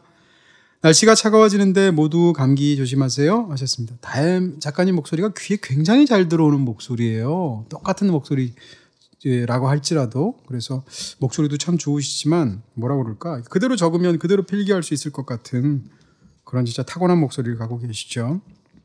수수한 은정 씨님께서 늘 사람들로 넘쳐나는 공공도서관이지만 연수원 자료실에서 홀로 근무한 지 2년이 되어 갑니다. 책을 구입하고 정리하는 혼자만의 시간이 다소 외롭고 쓸쓸하지만요. 빨책이 함께여서 위안이 됩니다. 소개하는 책에 대한 밀도 높은 수다도 유익하고 재미있지만 매회 오프닝에 감탄하곤 합니다. 어쩌면 마음을 이리도 가만가만 쓸어주시는지요. 오늘 저는 일단 날기 위해서 전속력으로 달려봅니다. 하셨습니다. 네. 저도 심지어는 감탄합니다. 이 매회 오프닝은 잘 아시는 것처럼 허은실 작가님께서 쓰시고 이 오프닝을 모아서 심지어는 책도 처음 내셨죠. 그게 허은실 작가님의 첫 책이라는데 빨책에 자부심이 있고요. 근데 이 오프닝을 읽을 때 예전에도 한번 얘기했습니다만 미리 안 읽습니다. 읽을 때 처음 읽는 거예요, 제가. 근데 그러면 어떻게 안 틀리느냐? 일단 허은실 작가 글의 리듬을 제가 너무 잘 알고 있어요. 그래서 안 본 글도 어, 웬만한 경우에 NG 없이 읽을 수 있고요. 그 다음에 읽으면서 저도 그것을 처음 느끼기 때문에 글을 읽을 때 제 자신이 감동을 받거나 어떤 것들이 제 낭독에도 들어갑니다. 사실 그거 오프닝 한 페이지밖에 안 되는데 미리 읽으면 되잖아요. 시간이 없어서가 아니고 일부러 그러는 건데요. 그런 면에서 저 자신이 그 오프닝에 대한 최초의 독자가 된다는 것 자체에 대해서 어, 굉장히 영광스럽게 생각하기도 하거든요. 그러다 보니까 아마 그러시지 않을까? 지난주 이번 주 오프닝 두 편 다 좋았잖아요. 이렇게 시간에 맞춰서 네, 계절에 맞춰가면서 딱딱 오프닝 쓰는 거 이게 사실 은 라디오 작가로 허은실 작가님이 단련이 돼서 그런 건데 굉장히 훌륭한 작가입니다, 진짜. 네. 어, 포스카 11님께서 빨간 책방과 함께라면 먼 거리의 비행도 가능하다는 언젠가의 오프닝 멘트 정말 동감합니다. 뚜벅이로 살아가면서 하루에 10km는 좋게 걸어 다니면서 가장 많이 듣는 건 단연 빨간 책방인데요. 좋아하는 작가의 책이나 같은 계절, 같은 달의 방송을 듣고 또 듣는 재미 쏠쏠합니다. 다시 들으면 지난번에는 못 들었던 새로운 내용이 들리기도 하고요. 좋았던 부분에서는 자동으로 미소 발사 준비합니다. 서너 번씩 듣고 책을 다시 읽으면 친구와 대화하면서 듣는, 듣는 느낌까지 드는데요. 아, 이동진 씨가 이 부분을 이렇게 말했었지. 음, 여기에 대해서 김중혁 씨가 이런저런 부연 설명했었지. 오, 이다혜 씨 말이 맞구나. 이렇게 세 명의 친구들과 책 수다 나누면서 책 읽기가 저의 소확행 중 으뜸입니다. 앞으로 일십백 천만 십만 52만 3천 회까지 쭉 비상하시는 거죠? 라고 하셨습니다. 네.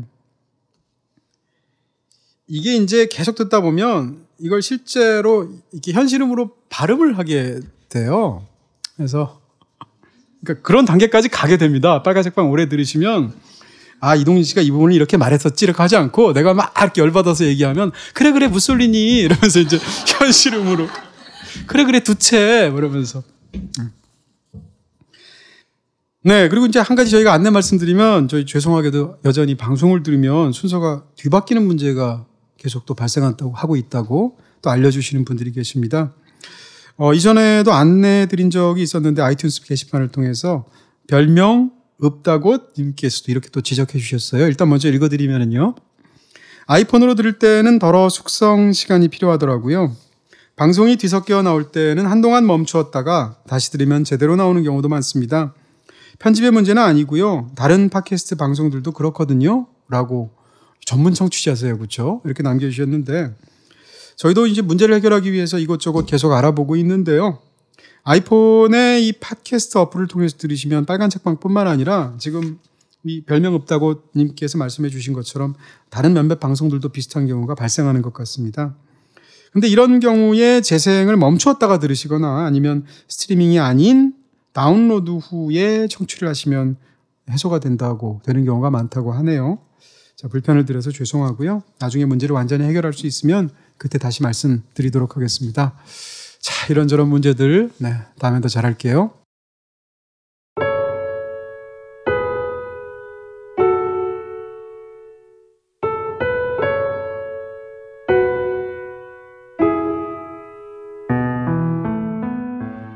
슬픔, 빈센트 밀레이. 슬픔은 쉼없는 비처럼 내 가슴을 두드린다. 사람들은 고통으로 뒤틀리고 비명 지르지만 새벽이 오면 그들은 다시 잠잠해지리라. 이것은 차오름도 기오름도 멈춤도 시작도 갖고 있지 않다. 사람들은 옷을 차려입고 시내로 간다. 나는 내 의자에 앉는다. 나의 모든 생각들은 느리고 갈색이다. 서 있거나 앉아 있거나 아무래도 좋다. 어떤 가운을 걸치든 혹은 어떤 구두를 신든